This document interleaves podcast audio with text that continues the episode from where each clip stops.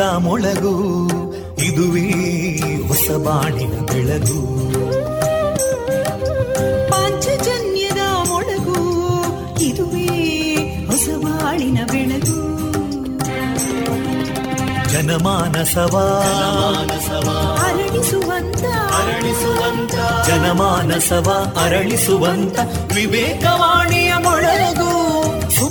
ದುಃಖಗಳಿಗೆ ತಾಕೊರಳಾಗುವ ನೆಲಪ್ರೀತಿಯದಿ ಮೊಳಗು. ಇದುವೇ ಹೊಸ ಬಾಣಿನ ಬೆಳಗು. ಇದುವೇ ಪಾಂಚಜನ್ಯದ ಮೊಳಗು. ಇದುವೇ ಪಾಂಚಜನ್ಯದ ಮೊಳಗು.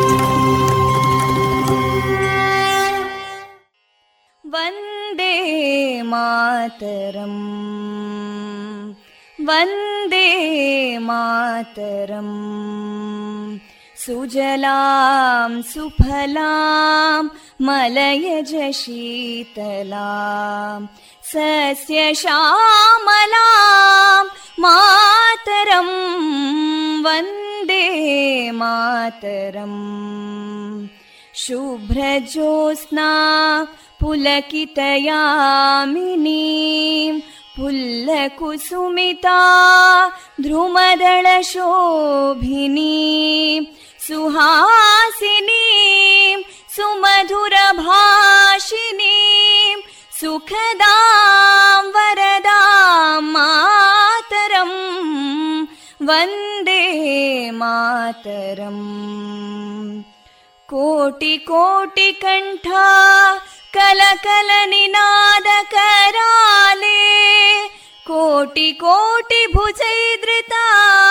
कलकल निनाद कराले कोटि कोटि भुजैदृता करकलवाले अबलां केनो मायेतो बले बहुबलधारिणीं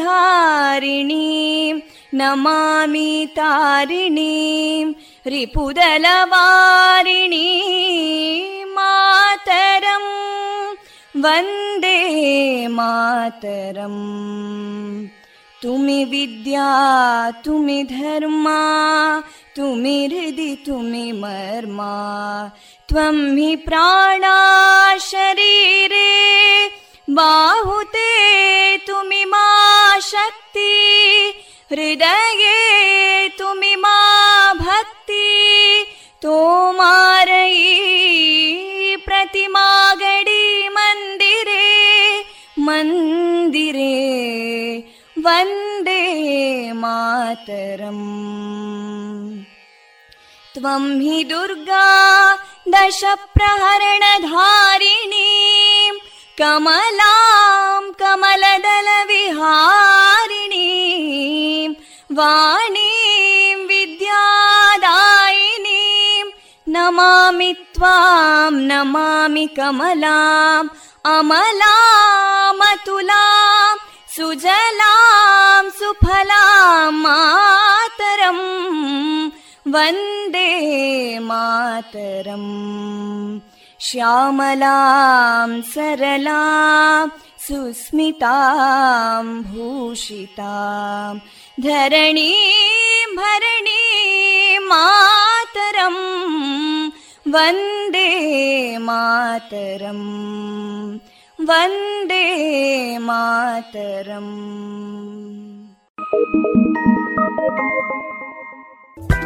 you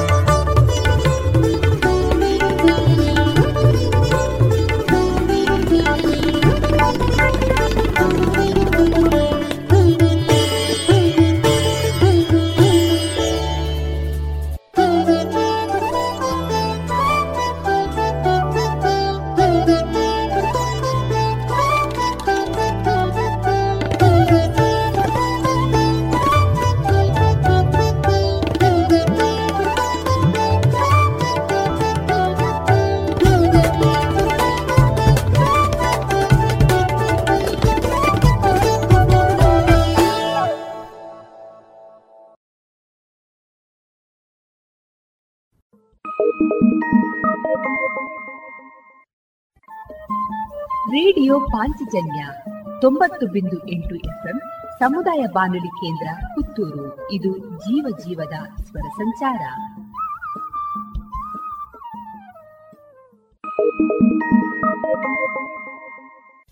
ಇದೀಗ ಶ್ರೀದೇವರ ಭಕ್ತಿ ಗೀತೆಗಳು ಪ್ರಸಾರಗೊಳ್ಳಲಿವೆ.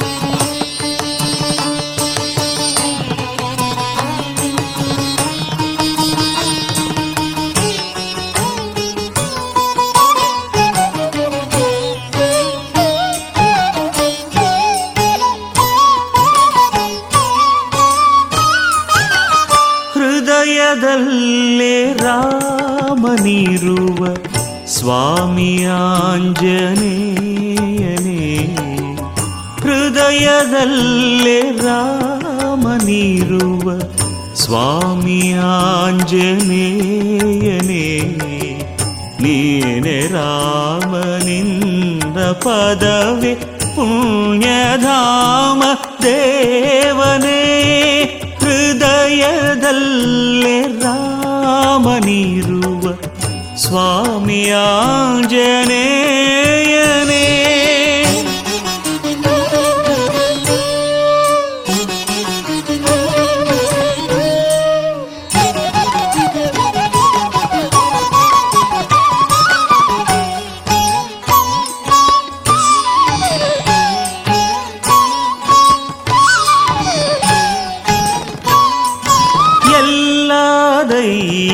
ಬಲವು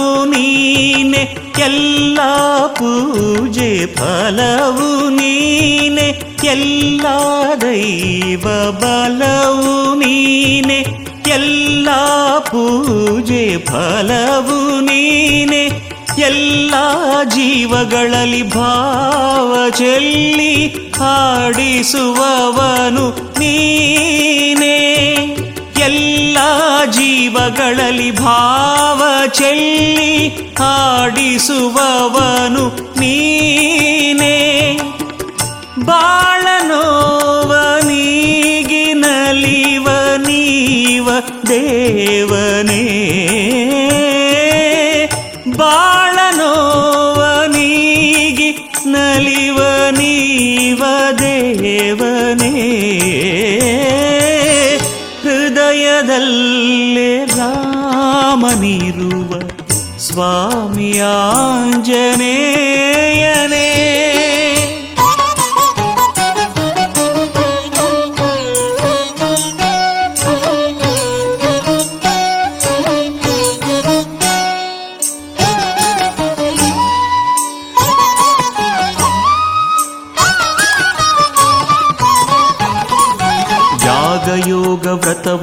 ನೀನೆ ನ್ಯಾಯ ನೀತಿ ಪಥವು ನೀನೆ ತ್ಯಾಗಯೋಗ ವ್ರತವು ನೀನೆ ನ್ಯಾಯ ನೀತಿ ಪಥವು ನೀನೆ ಧ್ಯಾನ ಗಾನ ಮಾತು ಮೌನ ಪ್ರೀತಿ ಪ್ರೇಮ ದೊರತೆ ನೀನೆ ಧ್ಯಾನ ಗಾನ ಮಾತು ಮೌನ ಪ್ರೀತಿ ಪ್ರೇಮ ದೊರತೆ ನೀನೆ ಸತ್ಯ ರೂಪ ಜ್ಞಾನ ದೀಪ ರಾಮದೂತನೇ ಸತ್ಯ ರೂಪ ಜ್ಞಾನ ದೀಪ ರಾಮದೂತನೇ ಸತ್ಯರೂಪ ಜ್ಞಾನದೀಪ ರಾಮದೂತನೇ सत्यरूप ज्ञानदीप रामदूतने सत्यरूप रामदूतने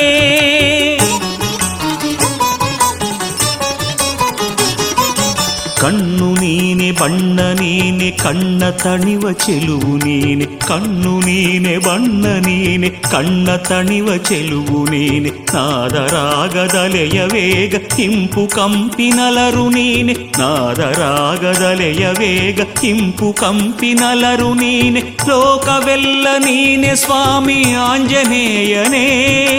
లోక వెల్ల నేనే స్వామి ఆంజనేయనే. ಲೋಕವೆಲ್ಲ ನೀನೇ ಸ್ವಾಮಿ ಆಂಜನೇಯನೇ ಜಗವೆಲ್ಲ ನೀನೆ ಸ್ವಾಮಿ ಆಂಜನೇಯನೇ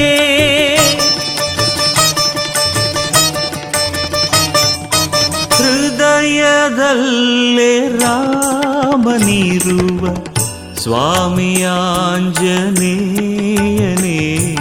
ನೀನೆ ರಾಮ ನಿನ್ನ ಪದವೇ ಪುಣ್ಯಧಾಮ ದೇವನೇ ಹೃದಯದಲ್ಲಿ ರಾಮನಿರುವ ಸ್ವಾಮಿ ಆಂಜನೇಯನೇ ಸ್ವಾಮಿ ಆಂಜನೇಯನೇ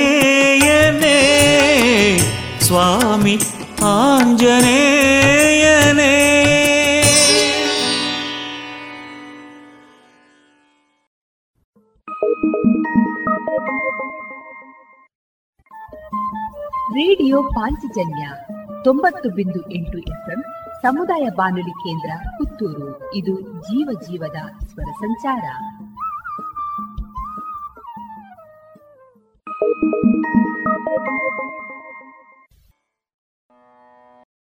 ಮಳೆ ಏನೋ ಶುರುವಾಯ್ತು. ಈ ಅಡಿಕೆ ತೋಟಕ್ಕೆ ಔಷಧಿ ಹೊಡೆಯೋ ಸಮಯನೂ ಆಯ್ತು. ಜನನೇ ಸಿಗ್ತಾ ಇಲ್ಲ. ಇನ್ನೇನಿದ್ರು ಹೊಸ ಹೊಸ ತಂತ್ರ ಬಳಕೆಗೆ ಹೋಗ್ಲೇಬೇಕಾಗ್ತದೆ. ಅದಕ್ಕೂ ಗುಣಮಟ್ಟ ಬೇಕು ದೀರ್ಘ ಬಾಳ್ವಿಕೆನೂ ನೋಡ್ಬೇಕಾಗ್ತದೆ. ಈ ವಿವಿಧ ರೀತಿಯ ಪವರ್ ಸ್ಪ್ರೇಯರ್ಗಳು ಕಾರ್ಬನ್ ದೋಟಿಗಳು ಮರವನ್ನೇರಿ ಔಷಧಿ ಹೊಡೆಯುವಂತಹ ರಿಮೋಟ್ ಯಂತ್ರಗಳು ಇವೆಲ್ಲ ಎಲ್ಲಿ ಸಿಗ್ತದೆ? ಸಾಯಾ ಎಂಟರ್ಪ್ರೈಸಸ್.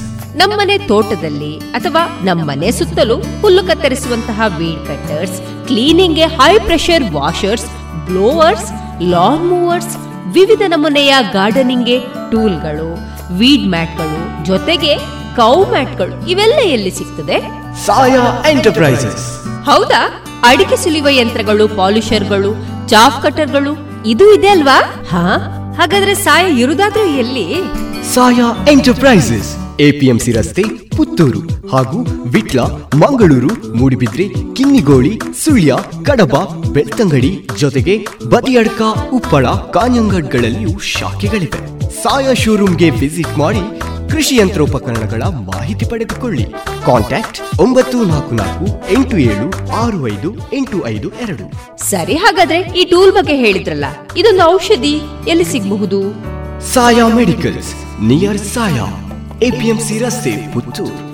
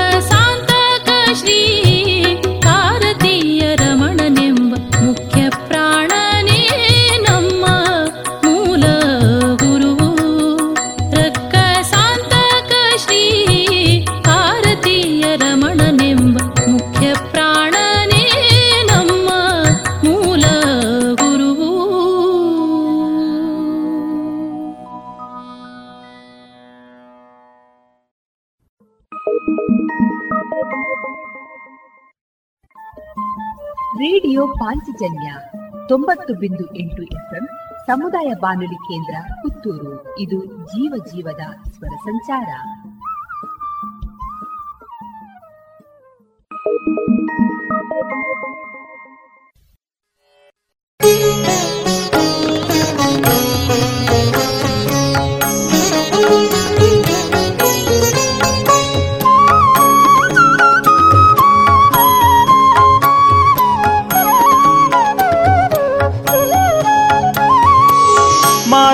ಎಂಬ ಗುರುರಾಯರ ನಂಬಿರೋ ಮಾರುತಿ ಎಂಬ ಗುರುರಾಯರ ನಂಬಿರೋ ಗುರುರಾಯರ ನಂಬಿ ಬಿಡದೆ ಯಾವಾಗಲು, ಗುರುರಾಯರ ನಂಬಿ ಬಿಡದೆ ಯಾವಾಗಲು, ದುರಿತವ ಕಳೆದು ಸದ್ಗತಿಯ ಪಡೆವರಲ್ಲ, ದುರಿತವ ಕಳೆದು ಸದ್ಗತಿಯ ಪಡೆವರಲ್ಲ ಮಾರುತಿ ಎಂಬ ಗುರುರಾಯರ ನಂಬಿರೋ, ಮಾರುತಿ ಎಂಬ ಗುರುರಾಯರ ನಂಬಿರೋ.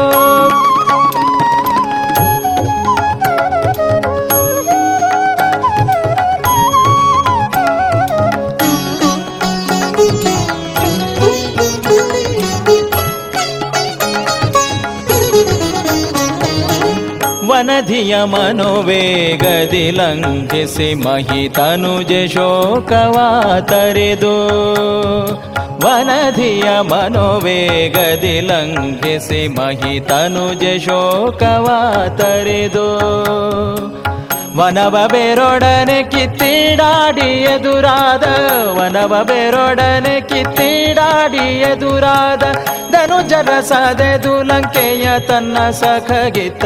ಧನುಜರ ಸದೆದು ಲಂಕೆಯ ತನ್ನ ಸಖಗಿತ.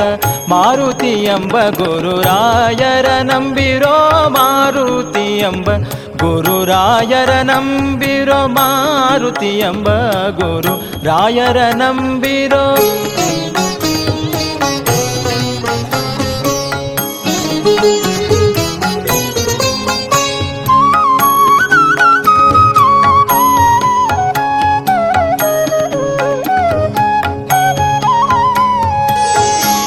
ಬಕ ಹಿಡಿಂಬ ಕೀಚಕರೆಂಬ ದುರುಳ ಸಂತತಿನ ಗೊತ್ತೇ ಕೌರವ ಬಕ ಹಿಡಿಂಬ ಕೀಚಕರೆಂಬ ದುರುಳ ಸಂತತಿನ ಗೊತ್ತೇ ಘೋರ ಪಾತಕಿ ದುಶಾಸನ ನರಕುತವ ಘೋರ ಪಾತಕಿ ದುಶಾಸನ ನರಕುತವ ಹೀರಿ ಮುದದಿ ಮುರವೈರಿಯ ಭಜಿಸಿದ ಹೀರಿ ಮುದದಿ ಮುರವೈರಿಯ ಭಜಿಸಿದ ಮಾರುತಿ ಎಂಬ ಗುರುರಾಯರ ನಂಬಿರೋ ಮಾರುತಿ ಎಂಬ ಗುರುರಾಯರ ನಂಬಿರೋ ಮಾರುತಿ ಎಂಬ ಗುರುರಾಯರ ನಂಬಿರೋ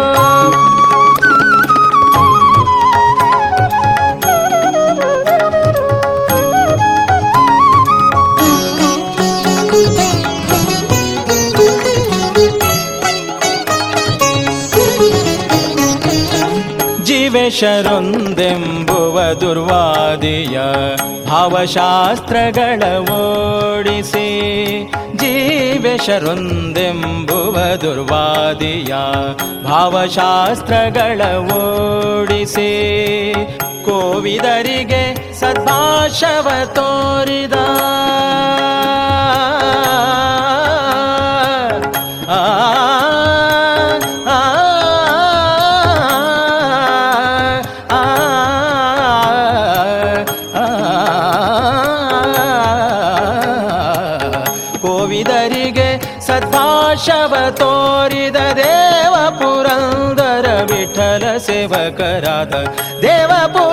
ದರ ವಿಠಲ ಸೇವಕರಾದ ಮಾರುತಿ ಎಂಬ ಗುರು ರಾಯರ ನಂಬಿರೋ ಮಾರುತಿ ಎಂಬ ಗುರು ರಾಯರ ನಂಬಿರೋ ಗುರುರಾಯರ ನಂಬಿ ಬಿಡದೆ ಯಾವಾಗಲು, ಗುರುರಾಯರ ನಂಬಿ ಬಿಡದೆ ಯಾವಾಗಲು. ದುರಿತವ ಕಳೆದು ಸದ್ಗತಿಯ ಪಡೆವರೆಲ್ಲ, ದುರಿತವ ಕಳೆದು ಸದ್ಗತಿಯ ಪಡೆವರೆಲ್ಲ. ಮಾರುತಿ ಎಂಬ ಗುರುರಾಯರ ನಂಬಿರೋ, ಮಾರುತಿ ಎಂಬ ಗುರು, ಮಾರುತಿ ಎಂಬ ಗುರು, ಮಾರುತಿ ಎಂಬ ಗುರು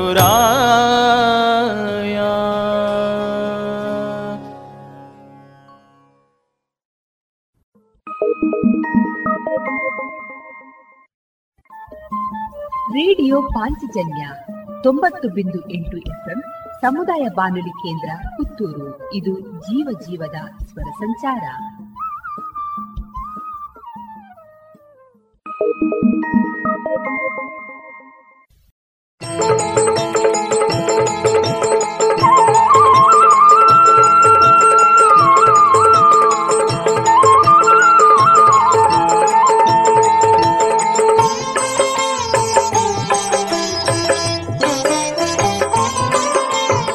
ಮುದವ ನೀಡಿ ಮೋಹವಳಿಸಿ ಕಾಪಾಡು ಹನುಮ ಮುದವ ನೀಡಿ ಮೋಹವಳಿಸಿ ಕಾಪಾಡು ಹನುಮ ನಿನ್ನ ಮಹಿಮೆ ಹಾಡುವೆನು ಗಾಳಿ ಹನುಮ ನಿನ್ನ ಮಹಿಮೆ ಹಾಡುವೆನು ಗಾಳಿ ಹನುಮ ಮುದವ ನೀಡಿ ಮೋಹವಳಿಸಿ ಕಾಪಾಡು ಹನುಮ ಮುದವ ನೀಡಿ ಮೋಹವಳಿಸಿ ಕಾಪಾಡು ಹನುಮ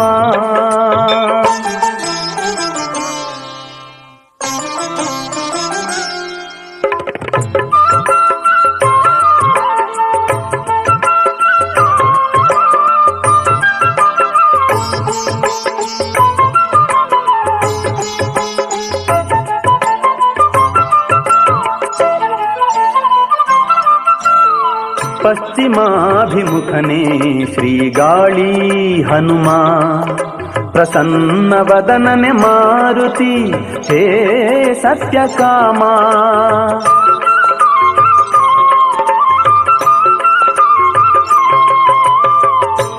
ಪಶ್ಚಿಮಾಭಿಮುಖನೇ ಶ್ರೀಗಾಳಿ ಹನುಮ ಪ್ರಸನ್ನ ವದನನೆ ಮಾರುತಿ ಹೇ ಸತ್ಯಕಾಮ ಸಿಂಧೂರ ಲೇಪಿತನೆ ಮೋಹಕ ಹನುಮ ನಿನಗೆ ನಾ ಶರಣಾದೆ. ಜಯ ಜಯ ಹನುಮ ಜಯ ಹನುಮ ಜಯ ಜಯ ಹನುಮ ಜಯ ಹನುಮ. ಸಿಂಧೂರ ಲೇಪಿತನೆ ಮೋಹಕ ಹನುಮ ನಿನಗೆ ನಾ ಶರಣಾದೆ. ಗಾಳಿ ಹನುಮ.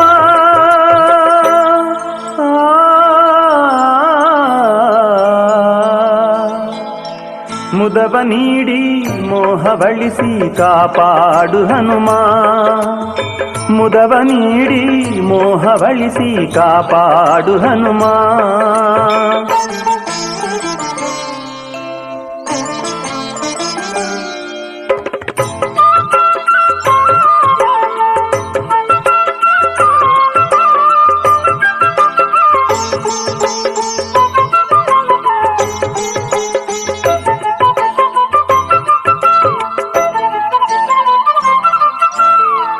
ಪಶ್ಚಿಮ ವಾಹಿನಿ ವೃಷಭಾವತಿಯ ಪವಿತ್ರ ಕ್ಷೇತ್ರದ ಸಂಗಮದಲ್ಲಿ ನೆಲಸಿ ಹರಸಿಹೇ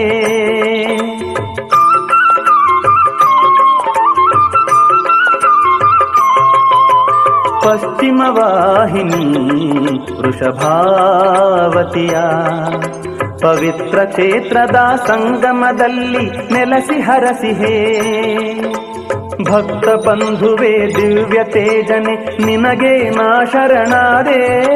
ಜಯ ಜಯ ಹನುಮ ಜಯ ಹನುಮ ಜಯ ಜಯ ಹನುಮ ಜಯ ಹನುಮ. ಭಕ್ತ ಬಂಧುವೆ ದಿವ್ಯ ತೇಜನೆ ನಿನಗೆ ನಾ ಶರಣಾದೆ. ಗಾಳಿ ಹನುಮ.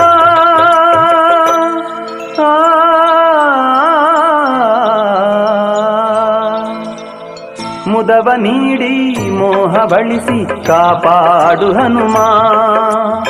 ಮುದವ ನೀಡಿ ಮೋಹ ಬಳಿಸಿ ಕಾಪಾಡು ಹನುಮ.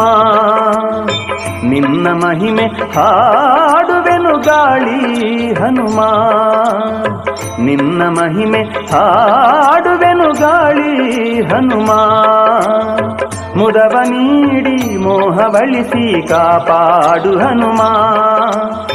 ಮುದವ ನೀಡಿ ಮೋಹ ಬಳಿಸಿ ಕಾಪಾಡು ಹನುಮ ಜಯ ಜಯ ಹನುಮ ಜಯ ಹನುಮ ಜಯ ಜಯ ಹನುಮ ಜಯ ಹನುಮ ಜಯ ಜಯ ಹನುಮ ಜಯ ಹನುಮ ಜಯ ಜಯ ಹನುಮ ಜಯ ಹನುಮ ಜಯ ಜಯ ಹನುಮ ಜಯ ಹನುಮ ಜಯ ಜಯ ಹನುಮ ಜಯ ಹನುಮ ಜಯ ಜಯ ಹನುಮ ಜಯ ಹನುಮ ಮಳೆ ಏನೋ ಶುರುವಾಯ್ತು. ಈ ಅಡಿಕೆ ತೋಟಕ್ಕೆ ಔಷಧಿ ಹೊಡೆಯೋ ಸಮಯನೂ ಆಯ್ತು. ಜನನೇ ಸಿಗ್ತಾ ಇಲ್ಲ. ಇನ್ನೇನಿದ್ರು ಹೊಸ ಹೊಸ ತಂತ್ರ ಬಳಕೆಗೆ ಹೋಗ್ಲೇಬೇಕಾಗ್ತದೆ. ಅದಕ್ಕೂ ಗುಣಮಟ್ಟ ಬೇಕು ದೀರ್ಘ ಬಾಳ್ವಿಕೆನೂ ನೋಡ್ಬೇಕಾಗ್ತದೆ. ಈ ವಿವಿಧ ರೀತಿಯ ಪವರ್ ಸ್ಪ್ರೇಯರ್ಗಳು ಕಾರ್ಬನ್ ದೋಟಿಗಳು ಮರವನ್ನೇರಿ ಔಷಧಿ ಹೊಡೆಯುವಂತಹ ರಿಮೋಟ್ ಯಂತ್ರಗಳು ಇವೆಲ್ಲ ಎಲ್ಲಿ ಸಿಗ್ತದೆ? ಸಾಯಾ ಎಂಟರ್ಪ್ರೈಸಸ್. ನಮ್ಮನೆ ತೋಟದಲ್ಲಿ ಅಥವಾ ನಮ್ಮನೆ ಸುತ್ತಲೂ ಹುಲ್ಲು ಕತ್ತರಿಸುವಂತಹ weed cutters ಕ್ಲೀನಿಂಗ್ಗೆ high pressure washers blowers lawn mowers ವಿವಿಧ ನಮೂನೆಯ ಗಾರ್ಡನಿಂಗ್ಗೆ ಟೂಲ್ಗಳು ವೀಡ್ ಮ್ಯಾಟ್ಗಳು ಜೊತೆಗೆ ಕೌ ಮ್ಯಾಟ್ಗಳು ಇವೆಲ್ಲ ಎಲ್ಲಿ ಸಿಗ್ತದೆ? ಸಾಯಾ ಎಂಟರ್ಪ್ರೈಸಸ್. ಹೌದಾ? ಅಡಿಕೆ ಸುಲಿಯುವ ಯಂತ್ರಗಳು ಪಾಲಿಷರ್ಗಳು ಚಾಫ್ ಕಟರ್ಗಳು ಇದು ಇದೆ ಅಲ್ವಾ? ಹಾ? ಹಾಗಾದ್ರೆ ಸಾಯಾ ಇರುದಾದ್ರೂ ಎಲ್ಲಿ? ಸಾಯಾ ಎಂಟರ್ಪ್ರೈಸಸ್. ಎಪಿಎಂಸಿ ರಸ್ತೆ ಪುತ್ತೂರು ಹಾಗೂ ವಿಟ್ಲ ಮಂಗಳೂರು ಮೂಡಿಬಿದ್ರೆ ಕಿನ್ನಿಗೋಳಿ ಸುಳ್ಯ ಕಡಬ ಬೆಳ್ತಂಗಡಿ ಜೊತೆಗೆ ಬದಿಯಡ್ಕ ಉಪ್ಪಳ ಕಾಂಜಂಗಡ್ಗಳಲ್ಲಿಯೂ ಶಾಖೆಗಳಿವೆ. ಸಾಯಾ ಶೋರೂಮ್ಗೆ ವಿಸಿಟ್ ಮಾಡಿ ಕೃಷಿ ಯಂತ್ರೋಪಕರಣಗಳ ಮಾಹಿತಿ ಪಡೆದುಕೊಳ್ಳಿ. ಕಾಂಟ್ಯಾಕ್ಟ್ ಒಂಬತ್ತು ನಾಲ್ಕು ನಾಲ್ಕು ಎಂಟು ಏಳು ಆರು ಐದು ಎಂಟು ಐದು ಎರಡು. ಸರಿ ಹಾಗಾದ್ರೆ ಈ ಟೂಲ್ ಬಗ್ಗೆ ಹೇಳಿದ್ರಲ್ಲ ಇದೊಂದು ಔಷಧಿ ಎಲ್ಲಿ ಸಿಗಬಹುದು? Saya medicals near Saya. APMC ರಸ್ತೆ ಪುತ್ತೂರು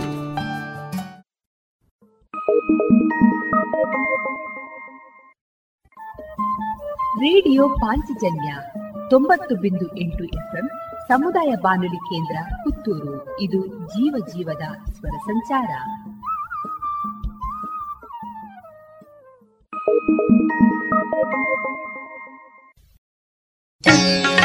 ನಿನ್ನಗಾಧ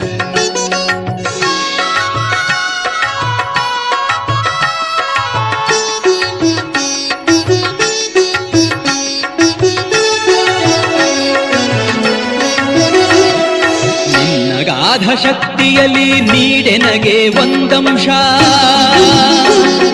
ಗಾಳಿ ಹನುಮನೆ ನೋಡು ಅದರ ಫಲಿತಾಂಶ. ಗಾಳಿ ಹನುಮನೆ ನೋಡು ಅದರ ಫಲಿತಾಂಶ.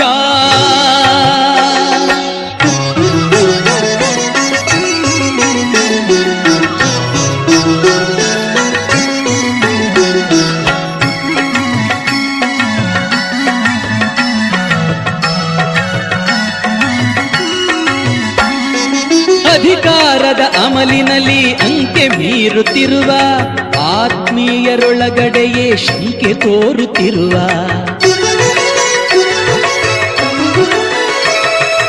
ಅಧಿಕಾರದ ಅಮಲಿನಲ್ಲಿ ಅಂಕೆ ಮೀರುತ್ತಿರುವ ಆತ್ಮೀಯರೊಳಗಡೆಯೇ ಶಂಕೆ ತೋರುತ್ತಿರುವ.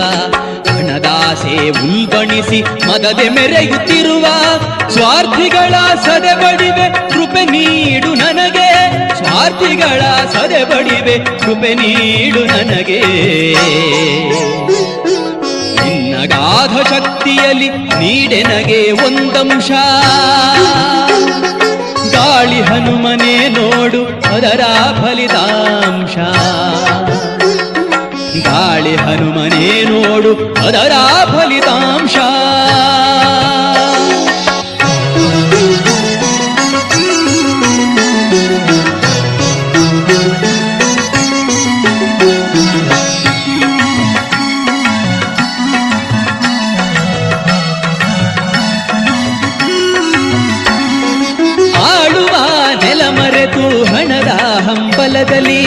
ಜನರ ಉನ್ನತಿಯನ್ನು ಅರಿತು ಕಡೆಗಣಿಸುತ್ತಲೀ. ಆಳುವ ನೆಲ ಮರೆತು ಹಣದ ಹಂಬಲದಲ್ಲಿ ಜನರ ಉನ್ನತಿಯನ್ನು ಅರಿತು ಕಡೆಗಣಿಸುತ್ತಲೀ. ಉಳಿತ ಗೊಂಬೆಯ ಕಡಿವ ಮೂಢಾತ್ಮರಿವರನ್ನು ಬಡಿದು ಬುದ್ಧಿಯ ಕಲಿಸುವೆ ಹರಸು ನನ್ನನ್ನು. ಬಡಿದು ಬುದ್ಧಿಯ ಕಲಿಸುವೆ ಹರಸು ನನ್ನನ್ನು. ನಿನ್ನಗಾಧ ಶಕ್ತಿಯಲ್ಲಿ ನೀಡೆನಗೆ ಒಂದಂಶ. ಗಾಳಿ ಹನುಮನೆ ನೋಡು ಅದರ ಫಲಿತಾಂಶ. ಗಾಳಿ ಹನುಮನೆ ನೋಡು ಅದರ ಫಲಿತಾಂಶ.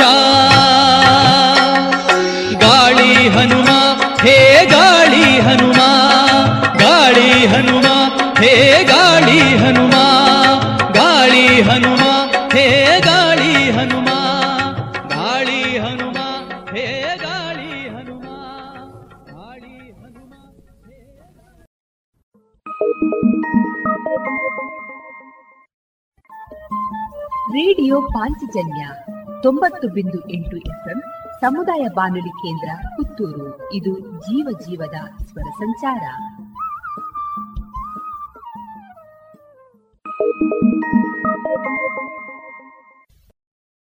Thank.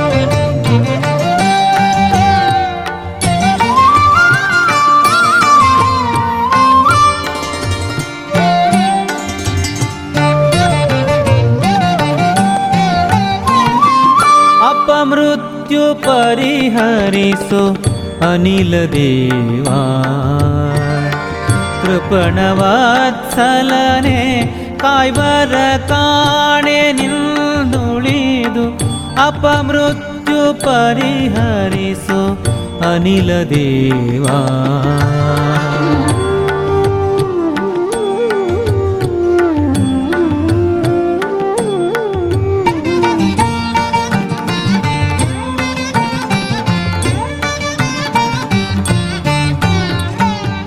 ನಿನಗಿನ್ನು ಸಮರಾದ ಅನಿಮಿತ್ತ ಬಾಂಧವರು ಎನಗಿಲ್ಲದಾವ ಕಾಲದಲ್ಲಿ. ಅನುದಿನವೂ ನೀನೆಮ್ಮ ಉದಾಸೀನ ಮಾಡುವುದು ಅನುದಿನವೂ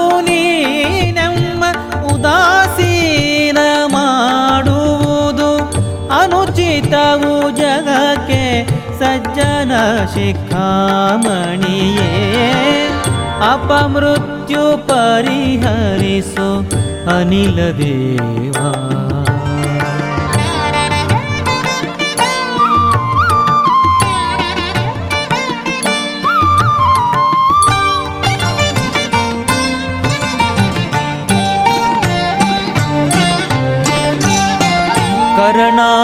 करणाभिमानिगळु ङ्करमूर्लोक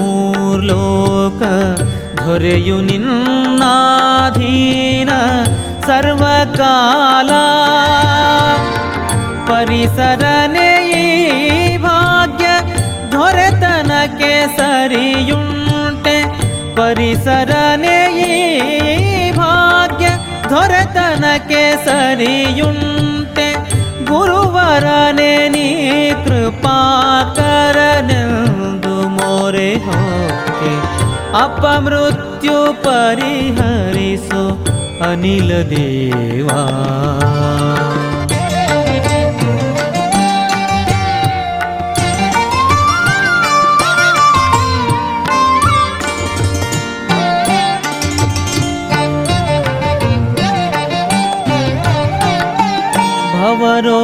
ಅನಿಲ ಪವಮಾನರಾಯ. ನಿನ್ನ ವರವನು ನಾನು, ಮಾಧವ ಪ್ರಿಯನೇ. ಜವನ ಬಾಧೆಯ ಬಿಡಿಸು ಅವನಿಯೋಳು ಸುಜನರಿಗೆ. ಜವನ ಬಾಧೆಯ ಬಿಡಿಸು ಅವನಿಯೋಳು ಸುಜನರಿಗೆ. ಮಧ್ಯದಲ್ಲಿ ಪ್ರವರ ನೀನಹುದೋ ಅಪಮೃತ್ಯು ಪರಿಹರಿಸು ಅನಿಲ ದೇವಾ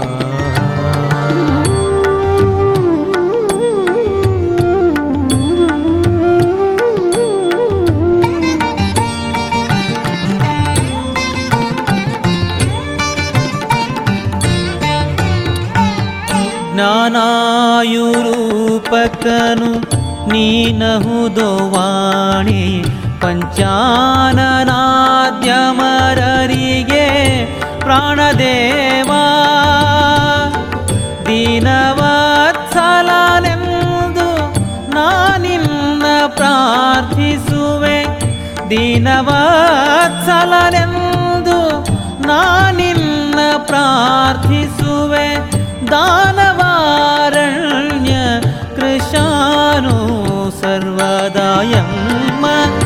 ಅಪಮೃತ್ಯು ಪರಿಹರಿಸು ಅನಿಲ ದೇವಾ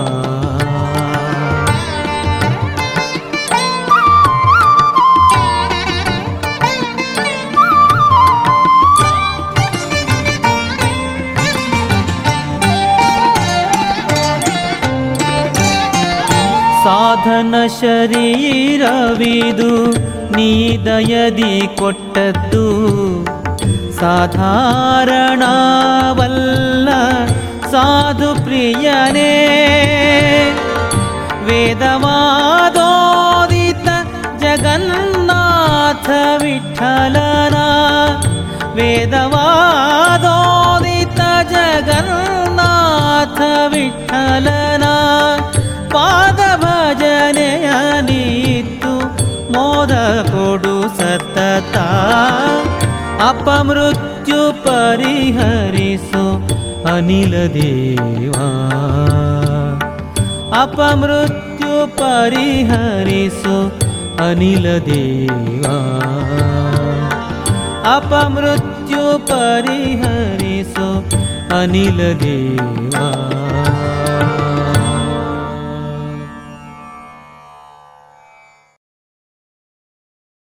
ಇದುವರೆಗೆ ಭಕ್ತಿ ಗೀತೆಗಳನ್ನು ಕೇಳಿದಿರಿ.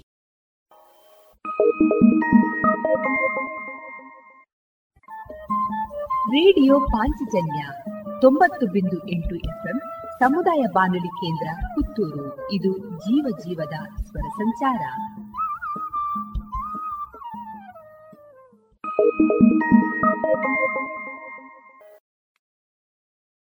ಅಕ್ಕ ಏನ್ ಸಖತ್ತಾಗಿದೆ ಕಣೆ ಇದು? ಹೌದಾ? ಏನದು ನೋಡೋಣ? ಆನ್ಲೈನ್ ಅಲ್ಲಿ ನೋಡು ಎಷ್ಟು ಚೀಪ್ ಆಗಿ ಬೆಸ್ಟ್ ಆಗಿದೆ. ಹೌದ್ ಹೌದು ಎಲ್ಲಾ ಬೆಸ್ಟೇ ಆಗಿರುತ್ತೆ. ಯಾವ ಆನ್ಲೈನ್ ಬೇಡ ಏನ್ ಬೇಡ. ಇನ್ಮೇಲೆ ಎಲ್ಲಾನು ಡೈರೆಕ್ಟ್ ಶಾಪಿಂಗ್ ನಮ್ಮ ಮಕ್ಕಳ ಒಳ ಉಡುಪಿಗೆ ಆನ್ಲೈನ್ ಅಂತೂ ಬೇಡವೇ ಬೇಡ.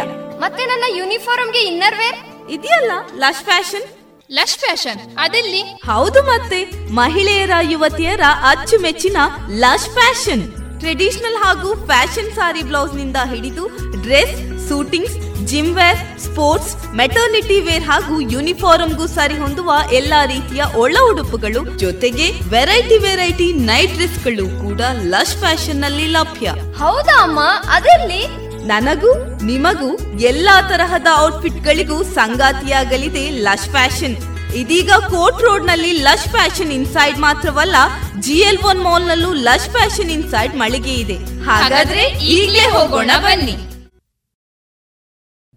ಮಾರುಕಟ್ಟೆ ಧಾರಣೆ ಇಂತಿದೆ. ಹೊಸ ಅಡಿಕೆ ಮುನ್ನೂರ ನಲವತ್ತರಿಂದ ನಾಲ್ಕನೂರ ಹದಿನೈದು, ಹಳೆ ಅಡಿಕೆ ಫ್ರೆಶ್ ಚೋಲ್ ಮುನ್ನೂರ ಐವತ್ತರಿಂದ ನಾಲ್ಕನೂರ ಎಂಬತ್ತು, ಹಳೆ ಅಡಿಕೆ ಡಬಲ್ ಚೋಲ್ ನಾಲ್ಕನೂರ ಐವತ್ತ ಐದರಿಂದ ಐನೂರು ಕಾಳುಮೆಣಸು ಮುನ್ನೂರ ಎಪ್ಪತ್ತ ಒಂದರಿಂದ ನಾಲ್ಕನೂರ ಅರವತ್ತ ಐದು ಒಣಕೊಕ್ಕೋ ಇನ್ನೂರ ಹದಿನೈದರಿಂದ ಇನ್ನೂರ ಮೂವತ್ತ ಐದು ಹಸಿಕೊಕ್ಕೋ ಅರವತ್ತ ಐದರಿಂದ ಎಪ್ಪತ್ತು, ಕೊಬ್ಬರಿ ಎಪ್ಪತ್ತರಿಂದ ಎಪ್ಪತ್ತ ಮೂರು ರಬ್ಬರ್ ಧಾರಣೆ ಆರ್ಎಸ್ಎಸ್ ಫೋರ್ ನೂರ ನಲವತ್ತ ಒಂಬತ್ತು ರೂಪಾಯಿ ಐವತ್ತು ಪೈಸೆ, ಆರ್ಎಸ್ಎಸ್ ಫೈವ್ ನೂರ ನಲವತ್ತು ರೂಪಾಯಿ, ಲಾಟ್ ನೂರ ಇಪ್ಪತ್ತ ಮೂರು ರೂಪಾಯಿ ಐವತ್ತು ಪೈಸೆ ಸ್ಕ್ರಾಪ್ ಅರವತ್ತೆಂಟರಿಂದ ಎಪ್ಪತ್ತೆಂಟು ರೂಪಾಯಿ.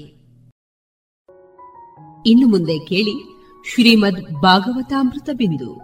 ವಾಚಿಸುವವರು ಸುಬುದ್ದಿ ದಾಮೋದರ ದಾಸ್. ಈ ಕಾರ್ಯಕ್ರಮದ ಪ್ರಸ್ತುತಿ ಇಸ್ಕಾನ್ ಶ್ರೀ ಶ್ರೀ ರಾಧಾ ಗೋವಿಂದ ಮಂದಿರ, ಮಂಗಳೂರು.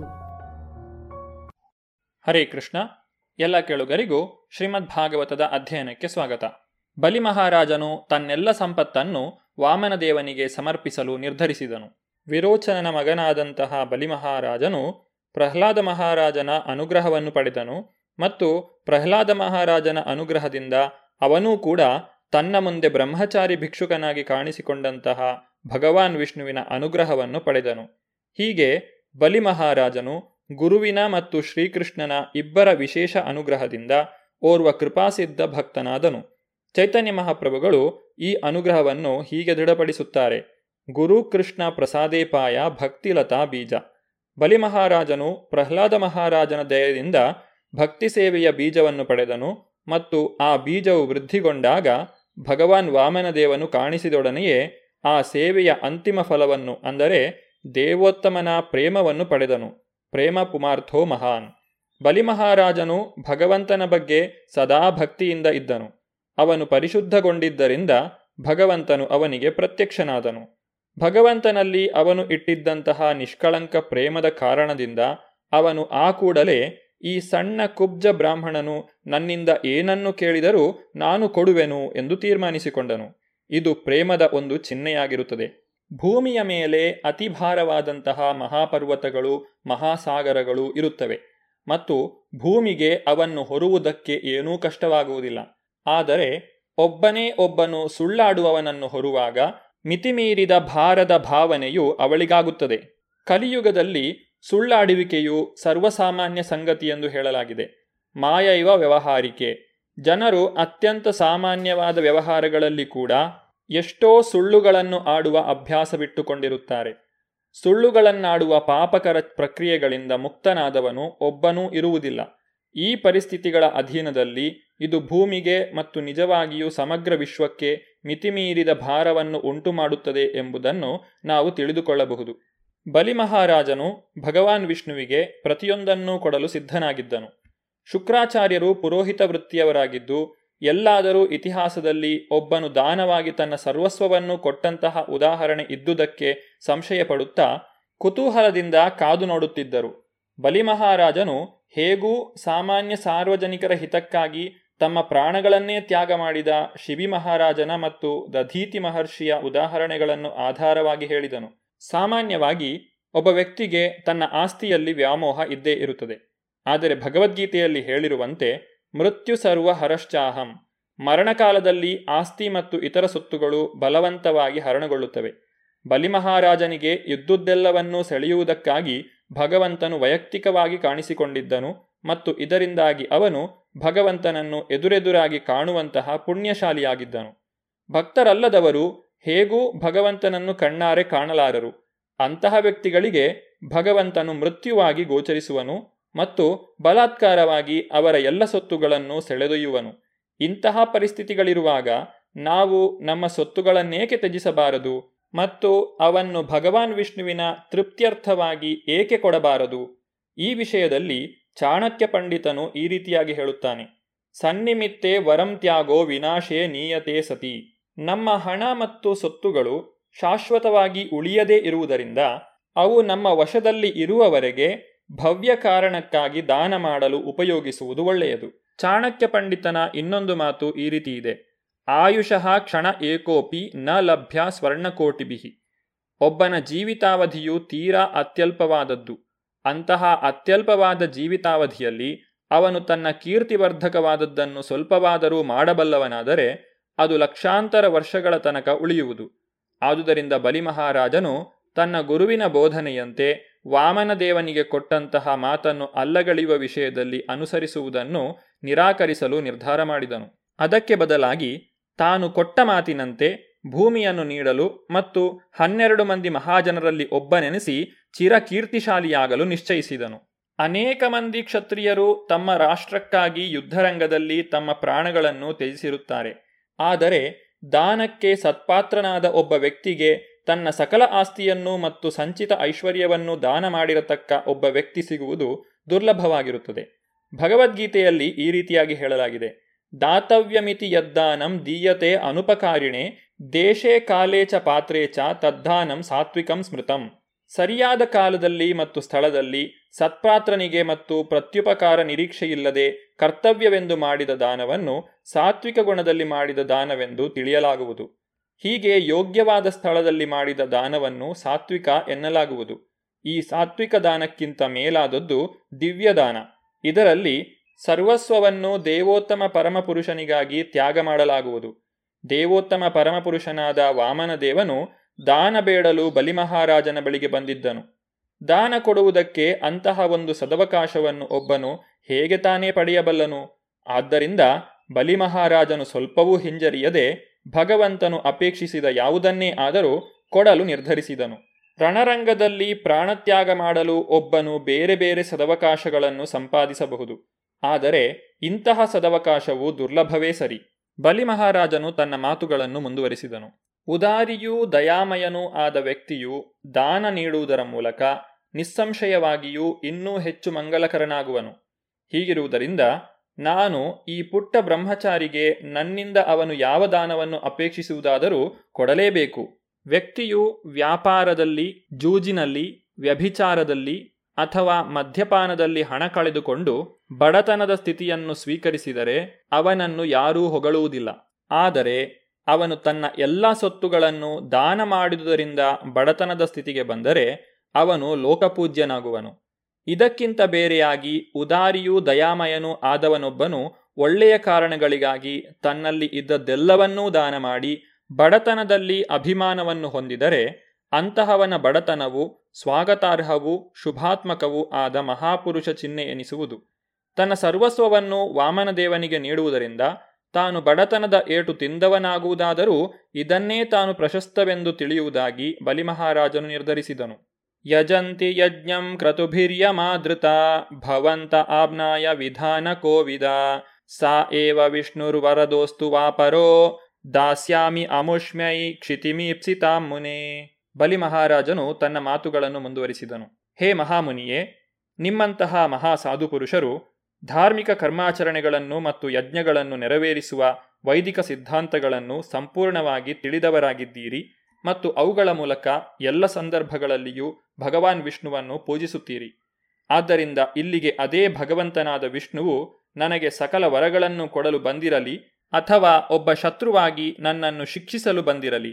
ನಾನು ಅವನ ಆದೇಶವನ್ನು ನಡೆಸಲೇಬೇಕು ಮತ್ತು ಅವನು ಕೇಳಿದಷ್ಟು ನೆಲದ ಭಾಗವನ್ನು ಸ್ವಲ್ಪವೂ ಹಿಂಜರಿಯದೆ ಕೊಡಲೇಬೇಕು. ಆರಾಧನಾನಾಂ ಸರ್ವೇಷಾಂ ವಿಷ್ಣುರಾರಾಧನಂ ಪರಂ, ತಸ್ಮಾತ್ ಪರತರಂ ದೇವಿ ತದೀಯಾನಂ ಸಮರ್ಚನಂ. ಅನೇಕ ದೇವತೆಗಳನ್ನು ಪೂಜಿಸಲು ವೇದಗಳಲ್ಲಿ ಸಮರ್ಥನೆಗಳು ಇರುವವಾದರೂ, ಭಗವಾನ್ ವಿಷ್ಣುವು ಪರಮಪುರುಷನಾಗಿರುವವನು ಮತ್ತು ವಿಷ್ಣುವಿನ ಪೂಜೆಯು ವ್ಯಕ್ತಿಯ ಬದುಕಿನ ಕೊನೆಯ ಗುರಿಯಾಗಿರುತ್ತದೆ. ವರ್ಣಾಶ್ರಮ ಪದ್ಧತಿಯ ವೈದಿಕ ಸಿದ್ಧಾಂತಗಳು ಭಗವಾನ್ ವಿಷ್ಣುವನ್ನು ಪ್ರತಿಯೊಬ್ಬನೂ ಪೂಜಿಸಲು ಸಿದ್ಧವಾಗುವಂತೆ ಸಮಾಜವನ್ನು ಸಂಘಟಿಸುತ್ತದೆ. ವರ್ಣಾಶ್ರಮಾಚರವತ ಪುರುಷೇಣ ಪರಪ್ಪುಮಾನ್ ವಿಷ್ಣುರಾರಾಧ್ಯತೆ ಪಂಥ ನಾಣ್ಯತತ್ತೋಷ ಕಾರಣಂ. ದೇವೋತ್ತಮ ಪರಮಪುರುಷನಾದ ಭಗವಾನ್ ವಿಷ್ಣುವು ವರ್ಣ ಮತ್ತು ಆಶ್ರಮ ಪದ್ಧತಿಯಲ್ಲಿ ನಿರ್ದೇಶಿತವಾದ ಕರ್ತವ್ಯಗಳ ಸರಿಯಾದ ಪಾಲನೆಯಿಂದ ಆರಾಧಿತನಾಗುವನು.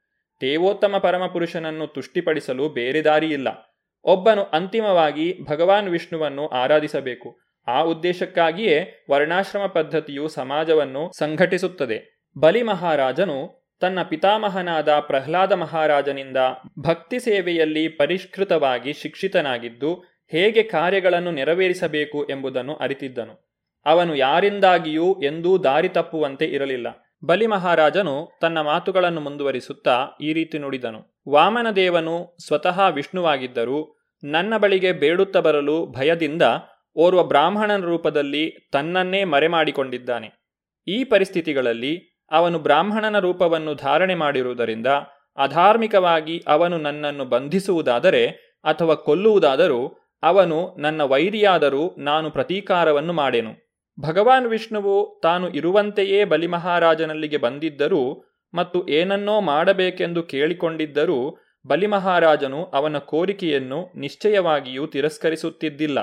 ಆದರೆ ತನ್ನ ಮತ್ತು ತನ್ನ ಭಕ್ತನ ನಡುವೆ ಒಂದಿಷ್ಟು ಹಾಸ್ಯ ರಸಾನುಭವಕ್ಕಾಗಿ ಭಗವಂತನು ತನ್ನನ್ನು ಮರೆಗೊಳಿಸಿ ಒಬ್ಬ ಬ್ರಾಹ್ಮಣ ಬ್ರಹ್ಮಚಾರಿಯಾಗಿ ಬರಿಯ ಮೂರಡಿ ನೆಲವನ್ನು ಬೇಡಲಿಕ್ಕಾಗಿ ಹೀಗೆ ಬಲಿಮಹಾರಾಜನ ಬಳಿಗೆ ಬಂದನು. ಅನಂತರ ಗುರು ಶುಕ್ರಾಚಾರ್ಯರು ಪರಮಪ್ರಭುವಿನಿಂದ ಪ್ರೇರಿತರಾಗಿ ಉದಾತ್ತನೂ ಸತ್ಯಸಂಧನೂ ಆದ ಬಲಿಮಹಾರಾಜನನ್ನು ಆತನು ತನ್ನ ಗುರುವಿನ ಬೋಧನೆಯನ್ನು ಗೌರವಿಸದೆ ಅದನ್ನು ಉಲ್ಲಂಘಿಸಲು ಬಯಸಿದ್ದಕ್ಕಾಗಿ ಶಪಿಸಿಬಿಟ್ಟರು. ಶುಕ್ರಾಚಾರ್ಯರ ಶಾಪಕ್ಕೊಳಗಾದಂತಹ ಬಲಿಮಹಾರಾಜನು ಮುಂದೆ ಏನು ಮಾಡಿದನು ಎಂಬುದನ್ನು ನಾವು ಮುಂದಿನ ಸಂಚಿಕೆಯಲ್ಲಿ ನೋಡೋಣ.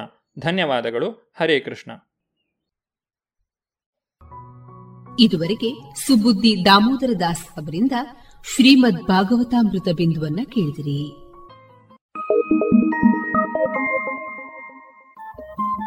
ರೇಡಿಯೋ ಪಾಂಚಜನ್ಯ ತೊಂಬತ್ತು ಬಿಂದು ಎಂಟು ಎಫ್ಎಂ ಸಮುದಾಯ ಬಾನುಲಿ ಕೇಂದ್ರ ಪುತ್ತೂರು. ಇದು ಜೀವ ಜೀವದ ಸ್ವರ ಸಂಚಾರ.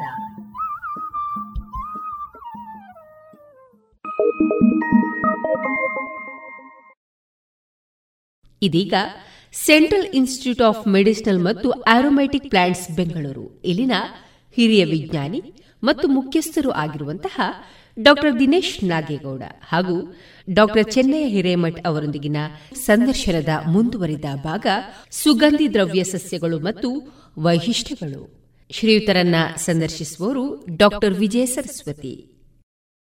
ಆದಾಯದ ದೃಷ್ಟಿಯಿಂದ ನೋಡೋದಾದರೆ ಅಥವಾ ಒಬ್ಬ ವ್ಯಕ್ತಿಯ ಗಳಿಕೆಯ ದೃಷ್ಟಿಯಿಂದ ನೋಡೋದಾದರೆ ಈ ಔಷಧೀಯ ಸಸ್ಯಗಳು ಜೊತೆಗೆ ಸುಗಂಧಿತ ದ್ರವ್ಯಗಳು, ಇವುಗಳು ಎಷ್ಟು ಅವರಿಗೆ ಪೂರಕ, ರೈತನಿಗೆ ಎಷ್ಟು ಪೂರಕವಾಗಿ ಇದನ್ನು ಬೆಳೆಸಬಹುದು ಸರ್? ಇದರ ಬಗ್ಗೆ, ಇದನ್ನು ಮೌಲ್ಯವರ್ಧನೆ ಮಾಡುವುದು ಹೇಗೆ? ಜೊತೆಗೆ ತನ್ನ ಆದಾಯದ ದೃಷ್ಟಿಯಿಂದ ನೋಡೋದಾದರೆ ಇದನ್ನು ಒಂದು ವಾಣಿಜ್ಯ ಬೆಳೆಯಾಗಿ ಬೆಳೆಯೋದು ಸಾಧ್ಯ ಇದೆಯೇ? ಖಂಡಿತವಾಗಿ ಮೇಡಮ್ ತಾವು ಹೇಳಿದಾಗೆ ನಿಂಬೆ ಹುಲ್ಲು ಲೆಮನ್ ಗ್ರಾಸ್ ಅಂತ ಏನು ಹೇಳ್ತೀವಲ್ಲ ಭಾರತದಲ್ಲಿ ಮೊದಲನೇದಾಗಿ ಕೇರಳದಲ್ಲಿ ಇದು ಮರ ಕಾಡು ಪ್ರದೇಶದಲ್ಲಿ ಹೆಚ್ಚು ಹೆಚ್ಚಾಗಿ ಬೆಳೀತಾ ಇದ್ರು. ಆ ಭಾಗದಲ್ಲಿ ಮೊದಲು ಏನಂದರೆ ಅದನ್ನು ನಿಂಬೆ ಹುಲ್ಲನ್ನು ತೈಲ ತೆಗಿಲಿಕ್ಕೆ. ಹಳೆ ತಳಿ. ಅದರಲ್ಲಿ ಏನಂದರೆ ನಾವು ತಾವು ಒಂದು ಟನ್ ಅರ್ಬೇಜ್ ಹುಲ್ಲನ್ನು ಆ ತೈಲ ತೆಗಿಲಿಕ್ಕೆ ಯೂಸ್ ಮಾಡಿದರೆ ಅದರಲ್ಲಿ ನಾ ಮಿನಿಮಮ್ ಏನಂದರೆ ಒಂದು ಕೆ ಜಿ ಎರಡು ಕೆ ಜಿ ಸುಗಂಧ ತೈಲ ಬರುತ್ತಾ ಇತ್ತು. ನಮ್ಮ ಸಿಮ್ಯಾಪ್ ಸಂಸ್ಥೆಯು ಅದರ ಕಾಡಲ್ಲಿ ಬೆಳೆಯುವಂಥ ಲೆಮನ್ ಗ್ರಾಸನ್ನು ಕಲೆಕ್ಟ್ ಮಾಡಿ ಅದರಿಂದ ಸುಧಾರಿತ ತಳಿಗಳನ್ನು ಇಂಪ್ರೂವ್ ಮಾಡಿ ರೈತ ಬಂದರಿಗೆ ಒಂದು ಒಂದು ಟನ್ ಅರ್ಬೇಜ್ನಲ್ಲಿ ಒಂದು ಕೆ ಜಿ ಬಂದರೆ ಅದು ಲಾಭದಾಯಕ ಆಗೋದಿಲ್ಲ. ಈ ದೃಷ್ಟಿಯಿಂದ ನಮ್ಮ ಸಂಸ್ಥೆಯು ನಿಂಬೆ ಹುಲ್ಲಿನಲ್ಲಿ ವಿವಿಧ ಪ್ರಭೇದಗಳನ್ನು ಅಭಿವೃದ್ಧಿಪಡಿಸಿದರು. ಅದರಂತೆ ನಮ್ಮ ಸಂಸ್ಥೆಯಲ್ಲಿ ಈಗ ಕೃಷ್ಣ ಎಂಬ ತಳಿಯು ಇದು ಹತ್ತೊಂಬತ್ತು ನೂರ ತೊಂಬತ್ತೇಳರಲ್ಲಿ ಬಿಡುಗಡೆ ಆಯಿತು. ಭಾರತದ ಯಾವ ಭಾಗದಾಗ ಹೋದರೂ ತಾವು ನಿಂಬೆ ಹುಲ್ಲಿನ ಜ ಯಾವುದೇ ತಳಿ ಅಂತಂದರೆ ಕೃಷ್ಣ ಅಂತಲೇ ಹೇಳೋದು. ಈ ಪ್ರಭೇದವು ಒಂದು ಟನ್ನಿಗೆ ಸಾಧಾರಣವಾಗಿ ಎಂಟರಿಂದ ಹತ್ತು ಕೆ ಜಿ ಸುಗಂಧ ದ್ರವ್ಯ ದೊರೆಯುತ್ತದೆ.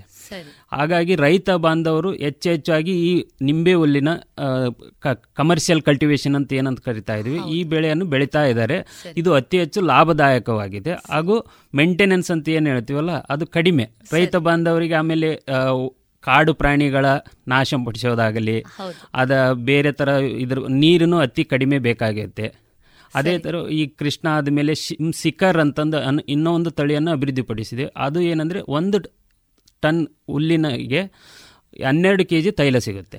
ಅದೇ ರೀತಿ ಕೃಷ್ಣಪ್ರಿಯ ಇತ್ತೀಚೆಗೆ ಲಾಸ್ಟ್ ಇಯರ್ ನಾವು ರಿಲೀಸ್ ಮಾಡಿದ್ವಿ ಇದು ಹದಿನಾಲ್ಕು ಕೆ ಜಿ ಒಂದು ಟನ್ನಿಗೆ ಇದು ಹೀಗಾಗಿ ರೈತ ಬಾಂಧವರು ಇದನ್ನು ಈ ಬೆಳೆಗಳನ್ನು ಸುಗಂಧ ಬೆಳೆಗಳಲ್ಲಿ ಇದು ಒಂದು ಲೆಮನ್ ಗ್ರಾಸ್ ಅದೇ ರೀತಿಯಾಗಿ ಲಾವಂಚ ಅಂತ ಏನು ಹೇಳ್ತೀವಲ್ಲ? ಈ ಕಡಲ ತೀರು ಭಾಗದಲ್ಲಿ ಕಡಲ ತೀರ ಏನಲ್ಲಿ ಎಲ್ಲಿ ಮಂಗಳೂರು ಕಡಲ ತೀರ ಭಾಗದಲ್ಲಿ ಈ ಬೆಳೆಯು ಅತಿ ಸೂಕ್ತ. ಸರಿ. ಎಲ್ಲಿ ಯಾವ ಬೆಳೆಯನ್ನು ಬೆಳೆಯಕ್ಕಾಗೋದಿಲ್ಲೋ ಎಲ್ಲೇ ವಾ ನೀರಿನ ಸಾಂದ್ರತೆ ಹೆಚ್ಚು ಇರುತ್ತೆ.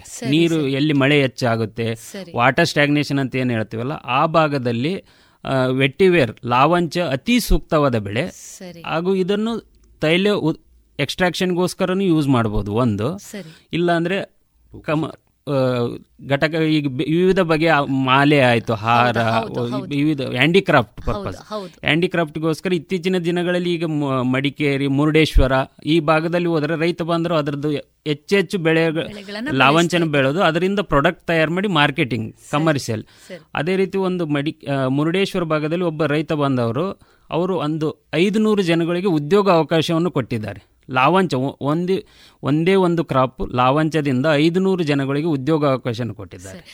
ಬಹಳ ಉಪಯುಕ್ತವಾದಂಥ ಮಾಹಿತಿ. ಬಹುಶಃ ಎಲ್ಲೋ ಮಾಹಿತಿಯ ಕೊರತೆಯಿಂದ ಇಲ್ಲಿಯ ರೈತರು ಈ ಭಾಗದ ರೈತರು ಬಹುಶಃ ಇದ್ರ ಬಗ್ಗೆ ಹೆಚ್ಚು ಒಲವನ್ನು ತೋರಿಸಲಿಲ್ಲ ಅಥವಾ ಅದರ ಏನು ಸಂರಕ್ಷಣೆ ಜೊತೆಗೆ ಅದನ್ನು ಬೆಳೆಸುವ ದೃಷ್ಟಿಯಲ್ಲಿ ಮುಂದೆ ಹೋಗಲಿಲ್ಲ ಅಂತ ನಾವು ತಿಳ್ಕೊಳ್ತೇವೆ. ಸರ್ ತಾವು ಬಹಳ ವಿಶೇಷವಾದಂಥ ಹಿರಿಯ ವಿಜ್ಞಾನಿಗಳಾಗಿರುವಂತಹ ಹಿರಿಯ ಮಠ್ ಸರ್ ಅವರು ಹೇಳಿದರು ಇದನ್ನು ಒಂದು ವಾಣಿಜ್ಯ ಬೆಳೆಯಾಗಿ ಬೆಳೆಸಬಹುದು ಅಂತ. ನಮ್ಮ ಈ ಭಾಗದ ಜನರನ್ನ ನೋಡಿದರೆ ಡಾಕ್ಟರ್ ನಾಗೇಗೌಡ ಅವರೇ ಈ ಭಾಗದ ಜನರನ್ನ ನಾವು ನೋಡಿದರೆ ವಾಣಿಜ್ಯ ಬೆಳೆಗಳ ಬಗ್ಗೆ ಹೆಚ್ಚು ಆಸಕ್ತಿ ಒಲವು. ಬಹುಶಃ ಇಲ್ಲಿಯ ಭೌಗೋಳಿಕ ಸನ್ನಿವೇಶ ಹಿನ್ನೆಲೆ ಕೂಡ ಅದಕ್ಕೆ ಪೂರಕವಾಗಿತ್ತೋ ಏನೋ ಗೊತ್ತಿಲ್ಲ. ಆದರೆ ತಾವು ಹೇಳುವ ಮಾಹಿತಿ ಪ್ರಕಾರ ಈ ಭಾಗ ಲಾವಂಚ ಇರಬಹುದು ಅಥವಾ ಏನೋ ನಿಂಬೆ ಹುಲ್ಲು ಲೆಮನ್ ಗ್ರಾಸು ತುಳಸಿ ವಿಶೇಷವಾಗಿ ಬೇರೆ ಬೇರೆ ಪ್ರಭೇದಗಳು ಜೊತೆಗೆ ಬೇರೆ ತಾವು ಹೇಳದಂತ ಔಷಧೀಯ ಸಸ್ಯಗಳು. ಇದನ್ನೆಲ್ಲ ಬೆಳೆಸುವುದಕ್ಕೆ ಪೂರಕವಾದಂತ ಸ್ಥಿತಿಗಳು ಏನು ಬೇಕು ಸರ್? ಜೊತೆಗೆ ಒಂದು ಭೌಗೋಳಿಕವಾದಂಥ ಹವಾಗುಣ ಹಿನ್ನೆಲೆ ಅದು ವಿಶೇಷವಾಗಿ ಎಲ್ಲಾ ಸಸ್ಯಗಳಿಗೂ ಪ್ರಭೇದಗಳಿಗೂ ಬೇಕಾಗಿರುವಂತ. ಅದ್ರ ಜೊತೆಗೆ ಜನಸಾಮಾನ್ಯರು ಇದನ್ನ ಬೆಳೆಸುವ ದೃಷ್ಟಿಯಲ್ಲಿ ತಮ್ಮ ಸಂಸ್ಥೆಯ ಮೂಲಕ ಯಾವ ರೀತಿಯ ಒಡಂಬಡಿಕೆ ಅಥವಾ ಒಪ್ಪಂದ ಅಥವಾ ಸಹಯೋಗವನ್ನ ಮಾಡಿಕೊಳ್ಬಹುದು. ಜೊತೆಗೆ ತಮ್ಮಿಂದ ಯಾವ ರೀತಿಯ ಮಾಹಿತಿಗಳು ಜನಸಾಮಾನ್ಯರಿಗೆ ಮುಖ್ಯವಾಗಿ ಇದನ್ನ ವಾಣಿಜ್ಯ ಬೆಳೆಯಾಗಿ ಬೆಳೆಸುವಂತ ರೈತರಿಗೆ ಲಭ್ಯವಾಗ್ತದೆ ಸರ್. ಇದು ಬಹಳ ಒಳ್ಳೆ ಪ್ರಶ್ನೆ. ನಮ್ಮ ಸಂಸ್ಥೆ ಬಂದು ಹಾಗೆ ಡಾಕ್ಟರ್ ಹಿರೇಮಠ ಹೇಳಿದ ಹಾಗೆ ಬಹಳಷ್ಟು ಸುಧಾರಿತ ತಳಿಗಳನ್ನ ಅಭಿವೃದ್ಧಿಪಡಿಸಿದೆ ಆಲ್ಮೋಸ್ಟ್ ನಿಮಗೆ ಈ ನಮ್ಮ ಬ್ರೋಷರ್ ನೋಡಿದ್ರೆ ಆಲ್ಮೋಸ್ಟ್ ಇಪ್ಪತ್ತೊಂದು ಬೇರೆ ಬೇರೆ ಔಷಧೀಯ ಮತ್ತು ಸುಗಂಧ ಸಸ್ಯಗಳ ತಳಿಗಳನ್ನ ತಳಿಗಳೇ ಡೆವಲಪ್. ಮಾಡಿದ್ವಿ.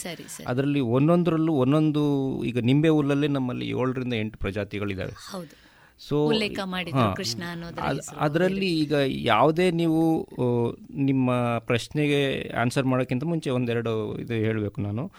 ಯಾವುದೇ ಒಂದು ಪ್ರಜಾತಿ ಅಥವಾ ಸಸ್ಯನ ಔಷಧೀಯ ಅಥವಾ ಸುಗಂಧ ಸಸ್ಯ ಅಂತ ಹೇಳಬೇಕು ಅಂದರೆ ಅದರಲ್ಲಿ ಒಂದು ಇದಿರುತ್ತೆ. ಕಾಂಪೌಂಡ್ ಕಾಂಪೋನೆಂಟ್ಸ್ ಅಂತ ಹೇಳ್ತಾರೆ ಅಥವಾ ಕಾಂಪೌಂಡ್ಸ್ ಅಂತ ಹೇಳ್ತೀವಿ ಮೆಡಿಸಿನಲ್ ಕಾಂಪೌಂಡ್ಸ್ ಅಥವಾ ಆರೋಮ್ಯಾಟಿಕ್ ಕಾಂಪೌಂಡ್ಸ್ ಇರ್ತೀವಿ ಅದು ಇಂಡಸ್ಟ್ರಿಗೆ ಇದಿರುತ್ತೆ ವ್ಯಾಲ್ಯೂ ಕೊಡುತ್ತೆ ಅವರಿಗೆ. ಈ ಈ ಪರ್ಟಿಕ್ಯುಲರ್ ನಿಂಬೆ ಹುಲ್ಲಲ್ಲಿ ಈಗ ಸಿಟ್ರಾಲ್ ಅಂತ ಹೇಳ್ತೀವಿ. ಸಿಟ್ರಾಲ್ ಕಂಟೆಂಟು ಒಂದು ಎಂಬತ್ತು ಪರ್ಸೆಂಟ್ ಇದ್ದರೆ ಅವರಿಗೆ ಲಾಭ ಇರುತ್ತೆ. ಸೊ ಅದೇ ಅದನ್ನ ಅದಕ್ಕೆ ಭೌಗೋಳ ಭೌಗೋಳಿಕ ಕೂಡ ಎಲ್ಲಿ ಬೆಳೀತಾರೆ ಅದು ಕೂಡ ಇಂಪಾರ್ಟೆಂಟ್ ಆ ಕಂಟೆಂಟ್ ಬರಲಿಕ್ಕೆ. ಅದೇ ಥರ ಮೆಡಿಸಿನಲ್ ಪ್ಲಾಂಟ್ಸ್ ಅಥವಾ ಔಷಧೀಯ ಸಸ್ಯಗಳು ಕೂಡ ಈಗ ಅಶ್ವಗಂಧ ಅಂತ ತಗೊಂಡ್ರೆ ಅಶ್ವಗಂಧದಲ್ಲಿ ವಿಧನೊಲೈಟ್ಸ್ ಅಂತ ಹೇಳಿ ಬರುತ್ತೆ. ಆ ವಿಧನೊಲೈಟ್ಸು ಟೂ ಟು ಫೋರ್ ಪರ್ಸೆಂಟ್ ಅಂತ ಇರಬೇಕು ಅಂತ ಇಂಡಸ್ಟ್ರಿ ನೀಡ್ಸ್ ಅದು. ಇಂಡಸ್ಟ್ರಿಯವರು ಅಷ್ಟಿದ್ರೆ ಒಳ್ಳೆ ರೇಟ್ ಕೊಡ್ತಾರೆ ರೈತರಿಗೆ. ಅದಕ್ಕಿಂತ ಕಡಿಮೆ ಆಯಿತು ಅಂದರೆ ಹಾಗೆ ರೇಟ್ ಕೂಡ ಕಡಿಮೆ ಆಗುತ್ತೆ. ಸೊ ಅದನ್ನು ಬೆಳಿಲಿಕ್ಕೆ ಈಗ ಡ್ರೈ ರೇ ಡ್ರೈ ರೀಜನ್ಸಲ್ಲಿ ಬೆಳಿಬೇಕು ಅದನ್ನು. ಈಗ ಆಂಧ್ರದಲ್ಲಿ ಮತ್ತು ಮಧ್ಯಪ್ರದೇಶದಲ್ಲಿ ಭಾಳ ಬೆಳೀತಾ ಇದ್ದಾರೆ ಇಲ್ಲೂ ಕೂಡ ಬೆಳಿಬೋದು ಅದನ್ನು. ಬಟ್ ಏನಂದರೆ ಈಗ ನಮ್ಮ ಸಂಸ್ಥೆಯಿಂದ ಈ ಈ ಡೆವಲಪ್ ಮಾಡಿರೋ ಪ್ರಜಾತಿಗಳಿಗೆ ಅದಕ್ಕೆ ಬೇಕಾದಂಥ ಬೇಸಾಯ ಕ್ರಮಗಳು ಮತ್ತು ಅದಕ್ಕೆ ಬೇಕಾದಂಥ ಎಕ್ಸ್ಟ್ರಾಕ್ಷನ್ ಪ್ರೊಸೀಜರ್ಸ್ ಹೇಗೆ ಅದನ್ನು ಸಂಸ್ಕರಣೆ ಮಾಡೋದು? ಮತ್ತೆ ಅದನ್ನು ಹೇಗೆ ಮಾರುಕಟ್ಟೆ ಮಾಡೋದು. ಇದ್ರ ಬಗ್ಗೆ ಈ ಒಂದು ಒಂದು ಪ್ರಜಾತಿ ಡೆವಲಪ್ ಮಾಡಿದ್ರೆ ಅದ್ರ ಜೊತೆಗೆ ಇವನ್ನ ಇವು ಕೂಡ ಡೆವಲಪ್ ಮಾಡ್ತೀವಿ ನಾವು ನಮ್ಮ ವಿಜ್ಞಾನಿಗಳು. ಅದನ್ನು ಯಾವ ಯಾವ ರೀತಿ ಬೆಳೆಯೋದು ಮತ್ತು ಅದನ್ನು ಯಾವ ರೀತಿ ಸಂಸ್ಕರಿಸೋದು ಯಾವ ರೀತಿ ಮಾರುಕಟ್ಟೆ ಮಾಡೋದು. ಸೊ ಈ ನಾಲ್ಕು ಇದರಲ್ಲಿ ನಮ್ಮ ಬೇರೆ ಬೇರೆ ವಿಂಗ್ಗಳಿದ್ದಾವೆ ಇನ್ಸ್ಟಿಟ್ಯೂಟ್ನಲ್ಲಿ. ಆ ಆ ವಿಜ್ಞಾನಿಗಳು ತೊಡಗಿಸ್ಕೊಂಡಿದ್ದಾರೆ. ಮತ್ತು ರೈತರಿಗೆ ನಮ್ಮ ಇನ್ಸ್ಟಿಟ್ಯೂಟಿಂದ ನಮ್ಮ ಇನ್ಸ್ಟಿಟ್ಯೂಟ್ ಯಾವಾಗಲೂ ರೈತರಿಗೋಸ್ಕರನೇ ಕೆಲಸ ಮಾಡ್ತಾ ಇರೋದು. ನಾವು ಹೇಳಿದಾಗೆ ಮೂವತ್ತೇಳು ಲ್ಯಾಬ್ಗಳಿದಾವಲ್ಲ ಸಿ ಎಸ್ ಅಲ್ಲಿ ಅದರಲ್ಲಿ ಜಾಸ್ತಿ ಯಾರಾದರೂ ಪಬ್ಲಿಕ್ ಜೊತೆ ಅಥವಾ ರೈತರ ಜೊತೆ ಇನ್ವಾಲ್ವ್ ಆಗಿದ್ದಾರೆ ಅಂದರೆ ಅದು ನಮ್ಮ ಇನ್ಸ್ಟಿಟ್ಯೂಟ್ ಅಂತ ನಾನು ಗರ್ವದಿಂದ ಹೇಳ್ಕೊಳ್ತೀನಿ. ಅದರಲ್ಲಿ ಈಗ ನಮ್ಮಲ್ಲಿ ಬೇರೆ ಬೇರೆ ಡಿವಿಷನ್ಸ್ ಇದ್ದಾವೆ ಸೊ ಪ್ರಜಾತಿ ಡೆವಲಪ್ ಮಾಡಲಿಕ್ಕೆ ಈಗ ಡಾಕ್ಟರ್ ಹಿರೇಮಠ ಅಂತ ಅವರು ತೊಡಗಿಸ್ಕೊಂಡಿದ್ದಾರೆ. ಅದೇ ಥರ ಅದನ್ನು ಬೇಸಾಯ ಕ್ರಮ ಡೆವಲಪ್ ಮಾಡಲಿಕ್ಕೆ ಅಗ್ರಿ ಅಗ್ರಾನಮಿ ಅಥವಾ ಸಾಯಿಲ್ ಸೈನ್ಸ್ ಅವರು ಆ- ಆ- ವಿಜ್ಞಾನಿಗಳು ತೊಡಗಿಸ್ಕೊಂಡಿದ್ದಾರೆ. ಅದನ್ನು ಮತ್ತೆ ಪ್ರೊಸೆಸಿಂಗ್ ಮಾಡಲಿಕ್ಕೆ ಕೆಮಿಸ್ಟ್ರಿ ಡಿಪ್ ಡಿಪಾರ್ಟ್ಮೆಂಟ್ ಅಂತ ಹೌದು. ಅದೇ ಥರ ಮಾರುಕಟ್ಟೆ ಮಾಡಲಿಕ್ಕೆ ಎಕ್ಸ್ಟೆನ್ಷನ್ ವಿಸ್ತರಣಾ ವಿಭಾಗ ವಿಭಾಗಗಳಿದೆ ಸೊ ಈ ಈ ನಿಟ್ಟಿನಲ್ಲಿ ನಮ್ಮ ಸಾವಿರದ ಒಂಬೈನೂರ ಸಾರಿ ಎರಡು ಸಾವಿರದ ಹದಿನಾರರಲ್ಲಿ ಇದರದ ಇದನ್ನು ನ್ಯಾಷನಲ್ ಲೆವೆಲಲ್ಲಿ ಇದು ಮಾಡಬೇಕು ಅಂತೇಳಿ ಲಾಭದಾಯಕವಾಗಿ ಜನರಿಗೆ ಪ್ರಮೋಟ್ ಮಾಡಲಿ ಮಾಡಬೇಕು ಅಂತೇಳಿ ಪ್ರೈಮ್ ಮಿನಿಸ್ಟರ್ ನರೇಂದ್ರ ಮೋದಿಯವರು ಒಂದು ನ್ಯಾಷನಲ್ ಮಿಷನ್ ಪ್ರೋಗ್ರಾಮ್ ಅಂತ ಹೇಳಿ ತಗೊಂಬಂದ್ರು. ಅದು. ಅರೋಮಾ ಮಿಷನ್ ಅಂತೇಳಿ. ಅರೋಮ ಮಿಷನ್ ಅಡಿಯಲ್ಲಿ ಆ, ಯಾವ್ಯಾವ ಅರೋಮೆಟಿಕ್ ಕ್ರಾಪ್ಸ್ ಸುಗಂಧ ಸಸ್ಯಗಳು. ಯಾವ್ಯಾವ ಭಾಗದಲ್ಲಿ ಬೆಳೆದ್ರೆ ಅವರಿಗೆ ಲಾಭದಾಯಕ ಆಗುತ್ತೆ. ಲಾಭದಾಯಕ ಆಗುತ್ತೆ ಮತ್ತು ರೈತರ ಏನು ಲಾಭ ದ್ವಿಗುಣಗಳು ಆ ನಿಟ್ಟಿನಲ್ಲಿ ನಮ್ಮ ಸಿಮ್ಯಾಪು ಒಂದು ನೋಡಲ್ ಸಂಸ್ಥೆಯಾಗಿ ನಮ್ಮನ್ನು ನೇಮಕ ಮಾಡಿದ್ರು. ಅದು ಎರಡು ಸಾವಿರದ ಹದಿನಾರರಿಂದ ನಡೀತಾ ಇದೆ. ಅದರಲ್ಲಿ ಯಾವುದೇ ರೈತರು ಅಥವಾ ಗ್ರೂಪ್ ಆಫ್ ಅಂದರೆ ಒಂದು ಒಂದು ಹಳ್ಳಿಯಲ್ಲಿ ಹತ್ತರಿಂದ ಇಪ್ಪತ್ತು ರೈತರು ಇಂಟ್ರೆಸ್ಟ್ ತೋರಿಸಿದ್ರೆ ಅದಕ್ಕೆ ನಾವು ಅರೋಮಾ ಮಿಷನ್ ಅಡಿಯಲ್ಲಿ ಬೇಕಾದಂಥ ಇದು ಸಸ್ಯಗಳು ಅದು ಸಸ್ಯ ಬೀಜ ಇರ್ಬೋದು ಅಥವಾ ಪ್ಲಾಂಟಿಂಗ್ ಮೆಟೀರಿಯಲ್ ಸ್ಲಿಪ್ಸ್ ಇರ್ಬೋದು ಅದನ್ನು ನಾವು ಫ್ರೀಯಾಗಿ ಕೊಡ್ತೀವಿ. ಅಪ್ ಟು ಒಂದು ಒಂದು ಎಕರೆಯಿಂದ ಒಂದೂವರೆ ಎಕರೆ ಒಬ್ಬ ಫಾರ್ಮರಿಗೆ ಫಾರ್ಮರಿಗೆ ಸರಿ. ಅದು ಬೆಳೆದ್ರು ಬೆಳೆದು ಅದನ್ನು ಪ್ರೊಸೆಸ್ ಮಾಡಿ ಮಾರ್ಕೆಟಿಂಗ್ ಮಾಡ್ಲಿಕ್ಕೆ ಮಾಡುವವರೆಗೂ ಮಾಡೋವರೆಗೂ ನಮ್ಮ ಸಂಸ್ಥೆಯ ವಿಜ್ಞಾನಿಗಳು ಸಹಕರಿಸ್ತಾರೆ. ಸರ್. ಬಹಳ ಉಪಯುಕ್ತವಾದಂತ ಮಾಹಿತಿ ಸರ್ ಇದು. ಹಾಗೆ ಈ- ಈ ಅರೋಮಾ ಮಿಷನ್ ಅಡಿಯಲ್ಲಿ ಫಸ್ಟ್ ಫೇಸಲ್ಲಿ ಎರಡು ಸಾವಿರದ ಹದಿನಾರರಿಂದ ಇಪ್ಪತ್ತರವರೆಗಿತ್ತು. ಮತ್ತು ಇಪ್ಪತ್ತರಿಂದ ಇಪ್ಪತ್ತ್ಮೂರವರೆಗೆ ಮತ್ತೆ ಸೆಕೆಂಡ್ ಫೇಸ್ ಕೊಟ್ಟರು ಯಾಕಂದರೆ ಅದು ಭಾಳ ಸಕ್ಸಸ್ಫುಲ್ ಮಿಷನ್ ಆಯಿತು. ಸೊ ಈಗ ಇಪ್ಪತ್ತ ಮೂರರಿಂದ ಇದು ಲಾಸ್ಟ್ ಫೇಸ್ ನಡೀತಾ ಇದೆ. ಸೊ ಈ ಮೂರು, ಎರಡು ಫೇಸ್ಗಳಲ್ಲಿ ಮುಗಿದಿರೋಂಥ ಎರಡು ಫೇಸ್ಗಳಲ್ಲಿ ಆಲ್ಮೋಸ್ಟ್ ನಮ್ಮ ಇಂಡಿಯಾದಲ್ಲಿ ಇಪ್ಪತ್ತ ಮೂರರಿಂದ ಇಪ್ಪತ್ನಾಲ್ಕು ರಾಜ್ಯಗಳಲ್ಲಿ ನಮ್ಮ ವಿಜ್ಞಾನಿಗಳು ಹೋಗಿ ಅಲ್ಲಿ ಈ ಸುಗಂಧ ದ್ರವ್ಯಗಳ ಸಸ್ಯಗಳನ್ನ ಬೆಳೀಲಿಕ್ಕೆ ಹೆಲ್ಪ್ ಮಾಡಿದ್ದಾರೆ. ಮತ್ತೆ ಇದರ ಅಡಿಯಲ್ಲಿ ಆಲ್ಮೋಸ್ಟ್ ನಮ್ಮಲ್ಲಿ ಎರಡೂವರೆ ಸಾವಿರ ಕ್ಲಸ್ಟರ್ಸ್ ಫಾರ್ಮರ್ಸ್ ಕ್ಲಸ್ಟರ್ ಅಂತ ಹೇಳ್ತೀವಿ.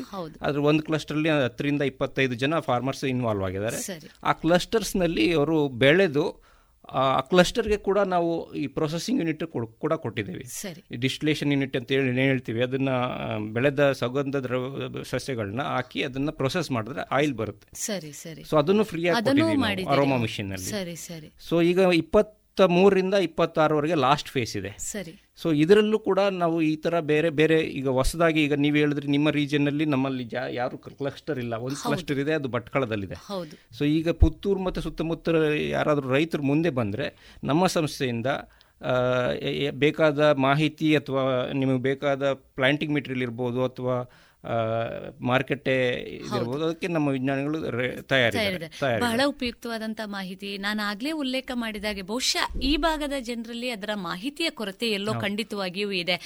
ಔಷಧೀಯ ಸಸ್ಯಗಳನ್ನ ವಿಶೇಷವಾಗಿ ಏನು ಆಯುಷ್ ಮಿಷನ್ನಿನ ಅಡಿಯಲ್ಲಿ ಆಯುರ್ವೇದ ತಜ್ಞರು ಏನು ಬೇಕೋ ಅವ್ರಿಗೆ ಬೇಕಾದಷ್ಟನ್ನ ಬಳಕೆ ಮಾಡುವಂಥದ್ದು. ಇಲ್ಲ ಬೇರೆ ಸ್ಥಳೀಯ ಸಂಸ್ಥೆಗಳ ಜೋಡಣೆಯೊಂದಿಗೆ ಬೇಕಾದಂತಹ ಅವ್ರಿಗೆ ಬೇಕಾದಂತಹ ಔಷಧಗಳನ್ನ ತರಿಸುವಂಥದ್ದು. ಅದು ಕೂಡ ಬಹುಶಃ ನಾವೇನು ಹೇಳುವಂತ ಆ, ದೊಡ್ಡ ಮಟ್ಟದಲ್ಲಿ ಇಲ್ಲ. ಎಲ್ಲೋ ಒಂದು ಸಣ್ಣ ಮಟ್ಟದಲ್ಲಿ ಅವ್ರಿಗೆ ಬೇಕಾದಷ್ಟು ಮಾತ್ರ ಬಳಸುವಂತ ಪ್ರಯತ್ನಗಳು ಇಲ್ಲಿ ನಡೀತಾ ಇದೆ.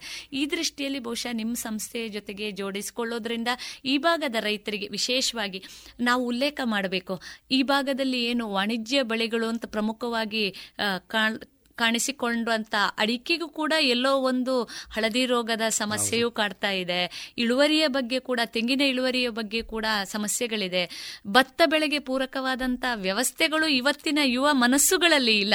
ಈ ದೃಷ್ಟಿಯಲ್ಲಿ ಎಲ್ಲವನ್ನೂ ನೋಡುವಾಗ ಬಹುಶಃ ಈ ಔಷಧೀಯ ಮತ್ತು ಸುಗಂಧ. ದ್ರವ್ಯಯುತ ಸಸ್ಯಗಳ ಪ್ರಭೇದಗಳನ್ನ ಅರಿತುಕೊಳ್ಳೋದ್ರ ಜೊತೆಗೆ ಬಳಸ್ಕೊಳ್ಳೋದ್ರ ಜೊತೆಗೆ ವಾಣಿಜ್ಯ ಬೆಳೆಯಾಗಿ ಇನ್ನಷ್ಟು ರೈತ ತನ್ನನ್ನು ವಿಸ್ತಾರ ಮಾಡ್ಕೊಳ್ಬಹುದು ಅನ್ನೋದನ್ನ ನಾವು ತಿಳ್ಕೊಳ್ಬಹುದು ಬಹಳ ಉಪಯುಕ್ತವಾದಂತಹ ಮಾಹಿತಿಯನ್ನು ನೀಡ್ತಾ ಇದ್ದೀರಿ ಸರ್ ಇನ್ನೂ ಒಂದು ಅತಿ ಮುಖ್ಯವಾಗಿ ಸಾಮಾನ್ಯವಾಗಿ ಪ್ರಶ್ನೆ ಕಾಡೋದು ಸಹಜ.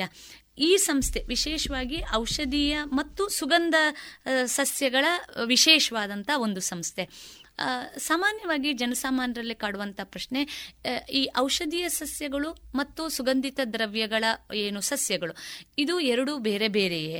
ಇದನ್ನ ನಾವು ಯಾವ ಥರ ವಿಭಾಗವಾಗಿ ಮಾಡ್ತೇವೆ ವಿಂಗಡಿಸ್ತೇವೆ?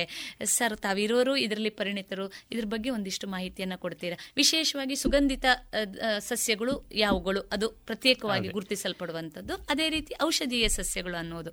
ಇದು ಆಕ್ಚುಲಿ ಒಳ್ಳೆ ಇದು ಬಹಳ ಮುಖ್ಯವಾದ ಪ್ರಶ್ನೆ. ಈಗ ಈ ಔಷಧೀಯ ಮತ್ತು ಸುಗಂಧ ಸಸ್ಯಗಳು ಕೆಲವೊಂದು ಈಗ ಅಶ್ವಗಂಧ ಅಂತ ಹೇಳಿದ್ವಿ. ಅಶ್ವಗಂಧ ಅದರಲ್ಲಿ ನಿಮಗೆ ಸುಗಂಧ ಯಾವುದು ಬರೋದಿಲ್ಲ. ಬರೀ ಔಷಧೀಯ ಔಷಧೀಯ ಗುಣ. ಮಾತ್ರ. ಇದೆ ಅದರಲ್ಲಿ. ಅದೇ ನೀವು ತುಳಸಿ ತಗೊಂಡ್ರೆ ತುಳಸಿಯಲ್ಲಿ ಎರಡು ಗುಣಗಳು ಇದೆ. ಔಷಧೀಯನೂ ಇದೆ ಸುಗಂಧನೂ ಇದೆ. ಅದನ್ನ ನೀವು ಡಿಸ್ಟಿಲೇಷನ್ಗೂ ಯೂಸ್ ಮಾಡ್ಬೋದು ಆಯಿಲ್ ತೆಗೆದು ಆಯಿಲ್ ಸುಗಂಧ ದ್ರವ್ಯನೂ ಮಾರಬಹುದು ಅದೇ ರೀತಿ ಅದರಲ್ಲಿ ಔಷಧೀಯ ಗುಣಗಳಿರೋದನ್ನು ಇದನ್ನು ಎಕ್ಸ್ಟ್ರಾಕ್ಟ್ ಮಾಡಿ ಮಾರಬಹುದು ಸೊ ಅದೇ ಥರ ರೋಸ್ ಮೇರಿ ಅಂತ ತಗೊಂಡ್ರೆ ನೀವು. ರೋಸ್ ಮೇರಿಯಲ್ಲೂ ಕೂಡ ಎರಡು ಗುಣಗಳಿದ್ದಾವೆ ಸೊ ಇದನ್ನ ವಿಂಗಡಿಸ್ಲಿಕ್ಕೆ ಬಹಳ ಕಷ್ಟ ಆಗುತ್ತೆ. ಅದು ಒಂದೊಂದು ಸಸ್ಯದ ಮೇಲೆ ನಿರ್ ನಿರ್ಧರಿಸಬಹುದು ಅದನ್ನ. ಸೊ ಹಾಗೆ ಅರೋಮಾ ಮಿಷನ್ ಬಗ್ಗೆ ಹೇಳಿದಾಗೆ ಇನ್ನೊಂದು ಮಿಷನ್ ಪ್ರೋಗ್ರಾಮ್ ಮಾಡಿದ್ವಿ ನಾವು. ಅದರಲ್ಲಿ phyto for phyto pharmaceutical mission ಅಂತೇಳಿ. ಅದರಲ್ಲಿ ಬರೀ ಔಷಧೀಯ ಸಸ್ಯಗಳನ್ನ ಇದು ಮಾಡಿದ್ವಿ ಇಂಪಾರ್ಟೆನ್ಸ್ ಕೊಟ್ಟು ರೈತರಿಗೆ ಯಾವ ಬೆಳೆಗಳನ್ನ ಬೆಳೆದ್ರೆ ಔಷಧೀಯ ಬೆಳೆಗಳನ್ನ ಮತ್ತೆ ಅವ್ರಿಗೆ ಬೈಬ್ಯಾಕ್ ಅರೇಂಜ್ಮೆಂಟ್ ಅದನ್ನು ಮಾಡಿ ಅವರಿಗೆ ಗ್ರೋ ಕಲ್ಟಿವೇಶನ್ ಮಾಡಲಿಕ್ಕೆ ಪ್ರಮೋಟ್ ಮಾಡಿದ್ದೀವಿ. ಅರೋಮಾ ಮಿಷನ್ ಥರನೇ ಇದನ್ನು ಮಾಡುವ. ಹಾಗೆ ಡಾಕ್ಟರ್ ಹಿರೇಮಠ್ ಅವರೇ ಈಗ ಇಲ್ಲಿ ವಿಶೇಷವಾಗಿ ಕೆಲವು ಸಸ್ಯಗಳು ದೀರ್ಘಾವಧಿಯ ಜೀವನವನ್ನ ನಡೆಸುವಂಥವುಗಳು ಕೆಲವುಗಳು ಬಹುಶಃ ಏಕವಾರ್ಷಿಕ ದ್ವೈವಾರ್ಷಿಕ ಬೆಳೆಗಳು ಆ- ರೀತಿ ಇರುವಂತ ಸಾಧ್ಯತೆಗಳಿದೆ. ಬಹುಶಃ ಈ ಹುಲ್ಲುಗಳ ರೀತಿಯ ಸಸ್ಯಗಳ ಲಾವಂಚ ತಾವು ಉಲ್ಲೇಖ ಮಾಡಿದ್ರಿ. ಮತ್ತು ಏನು ನಿಂಬೆ ಹುಲ್ಲು. ಇದೆಲ್ಲ ಬಹುಶಃ ಏಕವಾರ್ಷಿಕ ಸಸ್ಯಗಳು ಅಂತ ನಾವು ಬಹುಶಃ ಕಡಿಬಹುದಾ ಏನೋ ಅದನ್ನ ಬೆಳೆ ಅಂದ್ರೆ ಬೆಳೆದ ಬೆಳೆದ ವರ್ಷಗಳಲ್ಲಿ ಅದನ್ನ ನಾವು ಅದರ ಪ್ರತಿಫಲವನ್ನ ನಿರೀಕ್ಷಿಸಬಹುದು ಅದೇ ಕೆಲವು ಸಸ್ಯಗಳು ಅದು ಮರಗಳಾಗಿ ಬೆಳಿಬೇಕು ದೀರ್ಘಾವಧಿಯ ಪೋಷಣೆ ಅದಕ್ಕೆ ಅಗತ್ಯ ಇದೆ. ಈ ದೃಷ್ಟಿಯಲ್ಲಿ ನೋಡೋದಾದ್ರೆ ಇದ್ರ ಬಗ್ಗೆ ತಾವು ಏನು ಹೇಳಕ್ ಬ- ಬಯಸ್ತೀರಿ ಸರ್? ಇದು ಒಳ್ಳೆ ಕ್ವಶನ್ ಮೇಡಮ್ ಏನಂದರೆ ಯಾರೋಮೆಡಿ ಸುಗಂಧ ದ್ರವ್ಯ ಬೆಳೆಗಳಲ್ಲಿ ಏ ಲೈಕ್ ಒಂದೇ ವರ್ಷದಲ್ಲಿ ಬೆಳೆ ಬರುವಂಥ ಬೆಳೆಗಳೂ ಇದ್ದಾವೆ ಅದೇ ರೀತಿ ಈ ಟ್ರೀ ಮೈಕ್ ಬೇರೆ ಬೇರೆ ಟ್ರೀ ಸ್ಪೀಸೀಸ್ ಅಂತಂದು ಏನು ಹೇಳ್ತೀವಲ್ಲ ಮೈಕೇಲಿಯ ಚಂಪಕ ಈ ಥರ ಇದು ಸುಗಂಧ ದ್ರವ್ಯ ಬೆಳೆ. ಆಮೇಲೆ ಟೀ ಟ್ರೀ ಆಯಿಲ್ ಅಂತಂದು ಏನದು ಅದು ಒಂದು ಬರುತ್ತೆ. ಅದು ಜಾತಿ ಅದು ಇದು ಬರಲಿಕ್ಕೆ almost five years to six years ಆಗುತ್ತೆ. ಆದರೆ ಈ ಲಾವಂಚ ಏನಿದೆ ಒನ್ ಇಯರ್ದಲ್ಲಿ ಒನ್ ಇಯರ್ ಕಟಾವು ಮಾಡೋದು ರೂಟ್ ತೆಗೆದು ಆಯಿಲ್ ತೆಗೆದು. ಅದೇ ರೀತಿ ನಿಂಬೆ ಹುಲ್ಲು ಅಂತ ಏನು ಹೇಳಿದ್ವಿ? ಲಿಂಬೆ ಹುಲ್ಲು ಮೊದಲನೇ ಕಟಾವು ಸಿಕ್ಸ್ ಟು ಸೆವೆನ್ ಮಂತ್ಸಿಗೆ ಕಟಾವು ಮಾಡೋದು ರೈತರಿಗೆ. ಒಂದು ಸಲ ನಾಟಿ ಮಾಡಿದ ಮೇಲೆ ಅದನ್ನು ಫೈ ಐದರಿಂದ ಆರು ವರ್ಷ ಸತತವಾಗಿ ಎವರಿ ಅಂದ್ರೆ ಅಂದರೆ ಪ್ರತಿ ಮೂರು ತಿಂಗಳಿಗೊಮ್ಮೆ ಕಟಾವು ಮಾಡೋದು ಸುಗಂಧ ತೈಲ ತೆಗೆಯೋದು. ಇಲ್ಲ ಸುಗಂಧ ತೈಲ ಬೇ ತೆಗಿಲಿಲ್ಲ ರೈತರು ಏನು ಮಾಡ್ತಾರೆ ಅಂದರೆ ಅದರದ್ದು ಎಲೆಯನ್ನು ಮಾರುಕಟ್ಟೆಗೆ ಆಗಿ ಒಣಗಿಸಿದ ಎಲೆಯನ್ನು ಮಾರುಕಟ್ಟೆಗೆ ಮಾರೋದು. ಅಥವಾ ಅದರ ಸ್ಟೆಮ್ ಅಂತ ಏನದು ಕಾಂಡ. ಅದನ್ನು ಮಾರುಕಟ್ಟೆಗೆ ಡೈರೆಕ್ಟ್ ಆಯಿಲ್ ತೆಗಿಲಾರ್ದು ಇದು ಒಂದು ಸುಗಂಧ ತೈಲ ಮಾರ್ಕೆಟ್ ಬೇರೆ. ಎಲೆ ಅಥವಾ ಕಾಂಡ. ಮಾರ್ಕೆಟ್ ಈ ಮಾರ್ಕೆಟ್ ಬೇರೆ ಬೇರೆ. ಬಟ್ ಸುಗಂಧ ತೈಲದ ಮಾರ್ಕೆಟ್ ಡಿಮ್ಯಾಂಡ್ ಏನಿದೆ ಅದು ಹೆಚ್ಚು ಡಿಮ್ಯಾಂಡ್ ಇರುತ್ತೆ. ಎಲೆ ಅಥವಾ ಕಾಂಡಕ್ಕೋಸ್ಕರ ಅದ್ರದ್ದು ಮಾರ್ಕೆಟ್ ಸ್ಮಾಲ್ ಮಾರ್ಕೆಟ್ ಸ್ಪೆಸಿಫಿಕ್ ಆಗಿ ಇಂಡಸ್ಟ್ರೀಸು ಪರ್ಟಿಕ್ಯುಲರ್ ಇಂಡಸ್ಟ್ರಿ ಏನು ಮಾಡ್ತಾರೆ ಅವರವರಿಗೆ ಕ್ವಾಂಟಿಟಿ ಎಷ್ಟು ಇರುತ್ತೆ ಅದ್ರ ತಕ್ಕಂಗೆ ಅದ್ರದ್ದು ಮಾರ್ಕೆಟ್ ಪೊಟೆನ್ಷಿಯಲ್ ಇರುತ್ತೆ. ಹಂಗ ಹಂಗಾಗಿ ಮೋಸ್ಟ್ ಆಫ್ ದ ಆರೋಮೆಟಿಕ್ಸ್ ಏನಂತ ಹೇಳ್ತೀವಲ್ಲ ಅದು ಬಹುವಾರ್ಷಿಕ ಬೆಳೆಗಳಂತಾನೆ ಹೇಳ್ಬೋದು. ಹೌದು, ಹೌದು. ಅದೇ ರೀತಿ ಔಷಧಿ ಸಸ್ಯಗಳೇನೈತೆ ಅಶ್ವಗಂಧ ನೆಲಬೇವು ತುಳಸಿ ಇವೆಲ್ಲ ಏಕವಾರ್ಷಿಕ ಬೆಳೆಗಳು. ಮೂರಿಂದ ನಾಲ್ಕು ತಿಂಗಳದ ವರ್ಷ ಇದರಲ್ಲಿ ಕಟಾವಿಗೆ ಬಂದ್ಬಿಡುತ್ತೆ. ಈ ಔಷಧಿ ಬೆಳೆಗಳಲ್ಲಿ ಏನು ಎವ್ರಿ ಟೈಮ್ ಅಂದ್ರೆ ನಾಲ್ಕು ಮಂತ್ ಆದ್ಮೇಲೆ ನೆಕ್ಸ್ಟ್ ಮತ್ತೆ ಹೊಸ ಬೀಜ ಹಾಕಿ ನಾಟಿ ಮಾಡೋದು ಮತ್ತೆ ಬೆಳೆಯೋದು. ಆದರೆ ಸುಗಂಧ ತ್ರ- ತೈಲದ ಬೆಳೆಗಳಲ್ಲಿ ಏನಂದ್ರೆ ಒಂದು ಸಲ ತಾವು ನಾಟಿ ಮಾಡಿದ ರೈತರಿಗೆ ಅದು ಒಂದು ಬಹಳ ಇಂಪಾರ್ಟೆಂಟ್ ಒಂದು ಸಲ ನಾಟಿ ಮಾಡಿದ್ರೆ ತಾವು ಐದು ವರ್ಷದ ತನ ಐದು ವರ್ಷದ ಯಾವ್ರಿ ಮೂರು ತಿಂಗಳಿಗೊಮ್ಮೆ ಕಟಾವ್ ಮಾಡ್ಕೊಂತ ಅದೇ ತರ ನಿಂಬೆ ಹುಲ್ಲ ಆಯ್ತು ಇಲ್ಲ ಸಿಟ್ರನಲ್ಲ ಅಂತಂದು ಏನ್ ಹೇಳ್ತೀವಿ ರೋಸ್ ಮೇರಿ ಅಂತ ಹೇಳ್ತೀವಿ.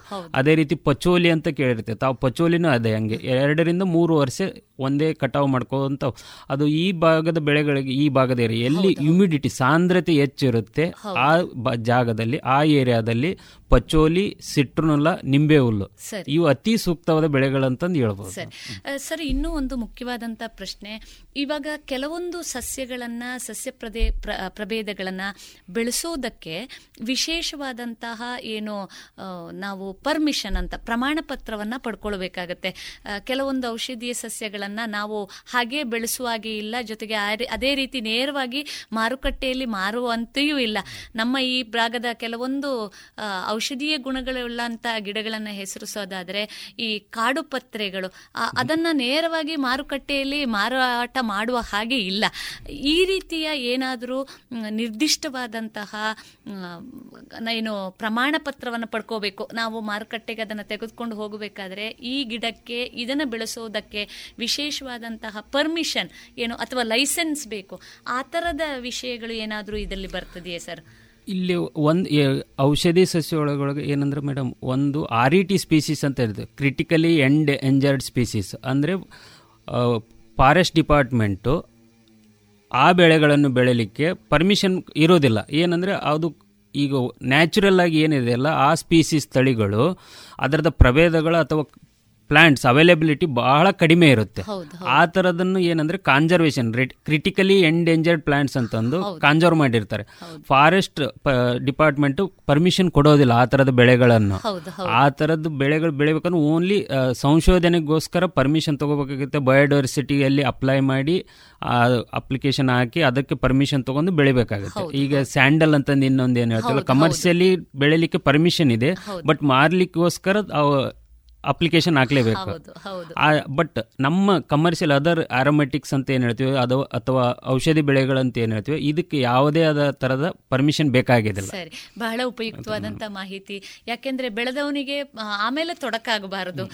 ಏನು ಕಾನೂನುಗಳ ತೊಡಕುಗಳು ಯಾವುದು ಇಲ್ಲದೇ ಇದ್ದಾಗ ಆತ ಅದನ್ನ ವಾಣಿಜ್ಯ ಬೆಳೆಯ ದೃಷ್ಟಿಯಿಂದ ಒಂದಿಷ್ಟು ಬಹುಶಃ ಬೆಳೆಸುವಂತ ಸಾಧ್ಯತೆಗಳು ಜಾಸ್ತಿ ಅಂತ ಹೇಳ್ತಾ ಡಾಕ್ಟರ್ ನಾಗೇಗೌಡ ಸರ್ ವಿಶೇಷವಾಗಿ ಈಗ ನಾವು ಈ ತಮ್ಮ ಸಂಸ್ಥೆ ಮೂಲಕ ಬೆಳೆಸಿದಂತ ರೈತನಿಗೆ ಅದನ್ನ ಸಂಸ್ಕರಣೆ ಮಾಡುವುದರ ಮಾಹಿತಿಯ ಜೊತೆಗೆ ಮಾರುಕಟ್ಟೆಯನ್ನು ಒದಗಿಸುವ ದೃಷ್ಟಿಯಿಂದ ತಾವು ಹೇಳಿದ್ರಿ.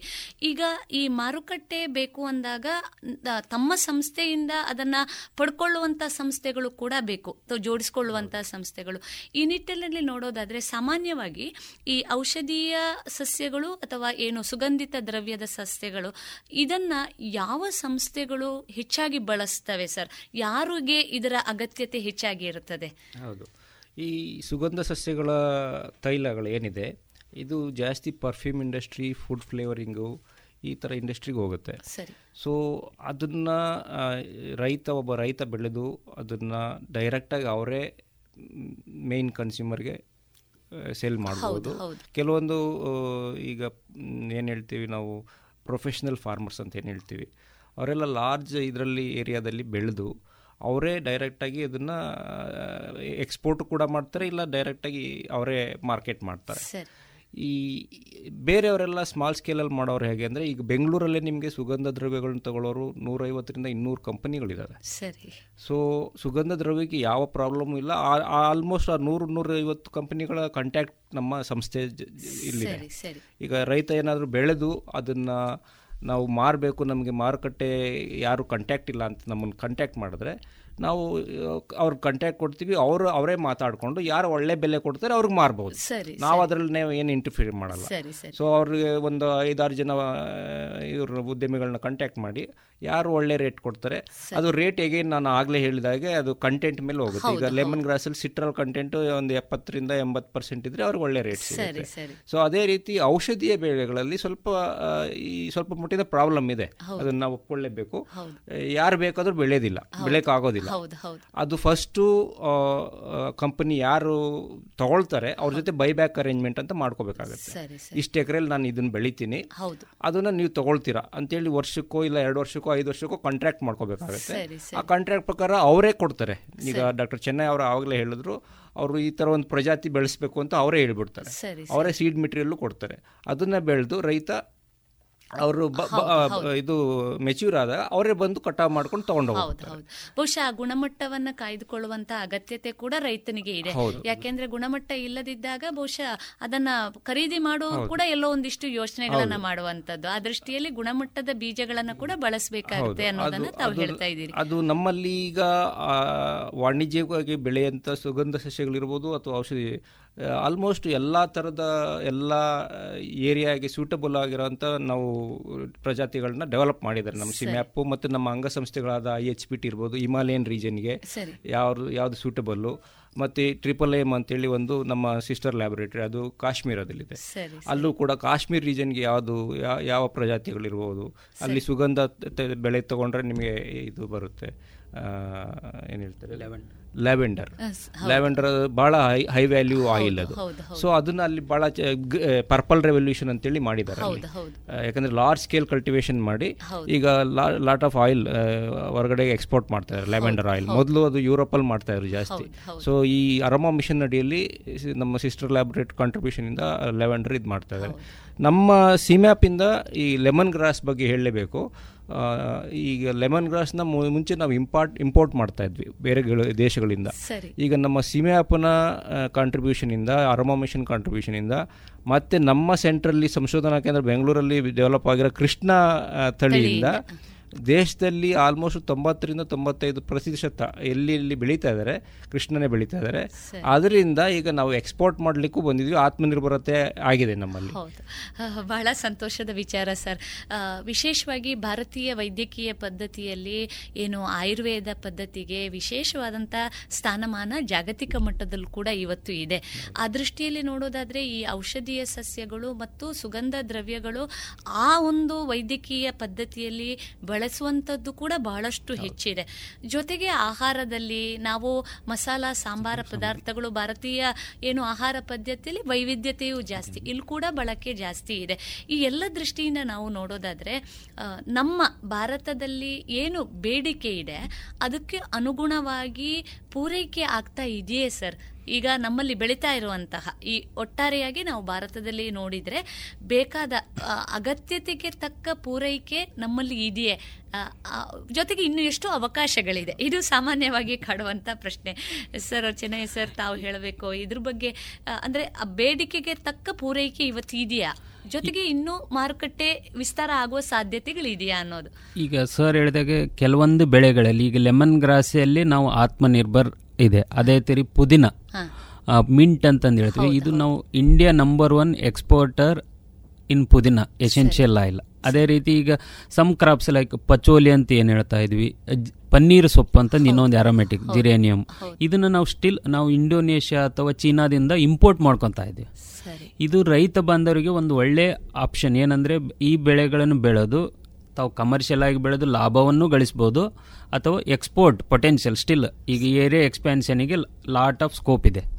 ಅದೇ ಬೇರೆ ಬೇರೆ ಈಗ ಲೆಮನ್ ಗ್ರಾಸ್ ಆಯಿತು ಆತ್ಮನಿರ್ಭರ ಬಂದಿದೆ ಬಟ್ ಎಕ್ಸ್ಪೋರ್ಟ್ ಈಗ ಅದರ್ ಕಂಟ್ರೀಸ್ ಏನು ನಾವು ಮೊದಲೆಲ್ಲ ಇಂಪೋರ್ಟ್ ಮಾಡ್ತಾ ಇದ್ವಿ. ಈಗ ನಾವು ಅದೇ ಕಂಟ್ರಿಗೆ ಬೇರೆ ಬೇರೆ ಲೈಕ್ ಅಮೇರಿಕಾ ಆಯಿತು ಯುರೋಪ್ ಕಂಟ್ರೀಸ್ ಆಯಿತು ಈಗ ಲೆಮನ್ ಗ್ರಾಸು ಮಿಂಟು ಅದೇ ಥರ ಎಕ್ಸ್ಪೋರ್ಟ್ ಮಾಡ್ತಾ ಇದ್ವಿ ಸರಿ ಸರಿ. ಈಗ ಔಷಧಿ ಬೆಳೆಗಳಲ್ಲಿ ಮೋಸ್ಟ್ ಆಫ್ ದ ಔಷಧಿ ಬೆಳೆಗಳಲ್ಲಿ ಆಯುರ್ವೇದ ಇಂಡಸ್ಟ್ರೀಸ್ ನಮ್ಮ ಇಂಡಿಯಾದಲ್ಲೇ ನಂಬರ್ ಇದು ಹಂಗಾಗಿ ಯಾವ ಔಷಧಿ ಲೈಕ್ ಅಶ್ವಗಂಧ ಆಯಿತು ನೆಲಬೇವು. ನೆಲಬೇವು ಇದು ಒಳ್ಳೆ ಒಂದು ಒಳ್ಳೆ ಅದ್ಭುತವಾದ ಔಷಧಿ ಬೆಳೆ.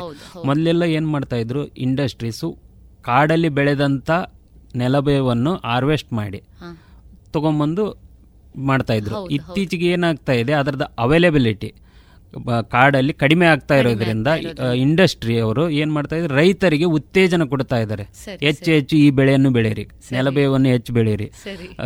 ಅದೇ ರೀತಿ ಈಗ ನನ್ನಾರಿ ಅಂತಂದು ಏನ್ ಹೇಳ್ತಾ ಇದ್ವಿ ಮೊದಲೆಲ್ಲ ಕಾಡಲ್ಲೇ ತಗೊಂಡ್ಬರ್ತಾ ಇದೆ ಸೊಗಡೆ ಬೇರು. ಇದು ಏನ್ ಹೇಳ್ತಾ ಇದ್ವಿ. ಈಗ ರೈತರಿಗೆ ಅದನ್ನು ಒಂದು ಒಳ್ಳೆ ಲಾಭದಾಯಕ ಬೆಳೆಯಾಗಿ ಬೆಳೆಯಲಿಕ್ಕೆ ಒಂದು ಇದು ಆಪ್ಷನ್ ಇದೆ. ಸರಿ. ಸರ್ ಬಹಳ ಉಪಯುಕ್ತವಾದಂತಹ ಮಾಹಿತಿಯನ್ನ ನಮ್ಮ ಶೋತೃ ಬಾಂಧವರಿಗೆ ನೀಡ್ತಾ ಇದ್ದೀರಿ. ಇದುವರೆಗೆ ಸೆಂಟ್ರಲ್ ಇನ್ಸ್ಟಿಟ್ಯೂಟ್ ಆಫ್ ಮೆಡಿಸಿನಲ್ ಮತ್ತು ಆರೋಮೆಟಿಕ್ ಪ್ಲಾಂಟ್ಸ್ ಬೆಂಗಳೂರು ಇಲ್ಲಿನ ಹಿರಿಯ ವಿಜ್ಞಾನಿ ಮತ್ತು ಮುಖ್ಯಸ್ಥರು ಆಗಿರುವಂತಹ ಡಾಕ್ಟರ್ ದಿನೇಶ್ ನಾಗೇಗೌಡ ಹಾಗೂ ಡಾಕ್ಟರ್ ಚೆನ್ನೈ ಹಿರೇಮಠ್ ಅವರೊಂದಿಗಿನ ಸಂದರ್ಶನದ ಭಾಗವನ್ನ ಕೇಳಿದಿರಿ. ಇನ್ನು ಮುಂದಿನ ಶುಕ್ರವಾರದ ಸಂಚಿಕೆಯಲ್ಲಿ ಸುಗಂಧಿ ದ್ರವ್ಯ ಸಸ್ಯಗಳು ಮತ್ತು ಇದರ ವೈಶಿಷ್ಟ್ಯಗಳ ಮತ್ತಷ್ಟು ಸಂದರ್ಶನದ ಮುಂದುವರಿದ ಭಾಗ ಮುಂದಿನ ಶುಕ್ರವಾರದ ಸಂಚಿಕೆಯಲ್ಲಿ ಕೇಳೋಣ.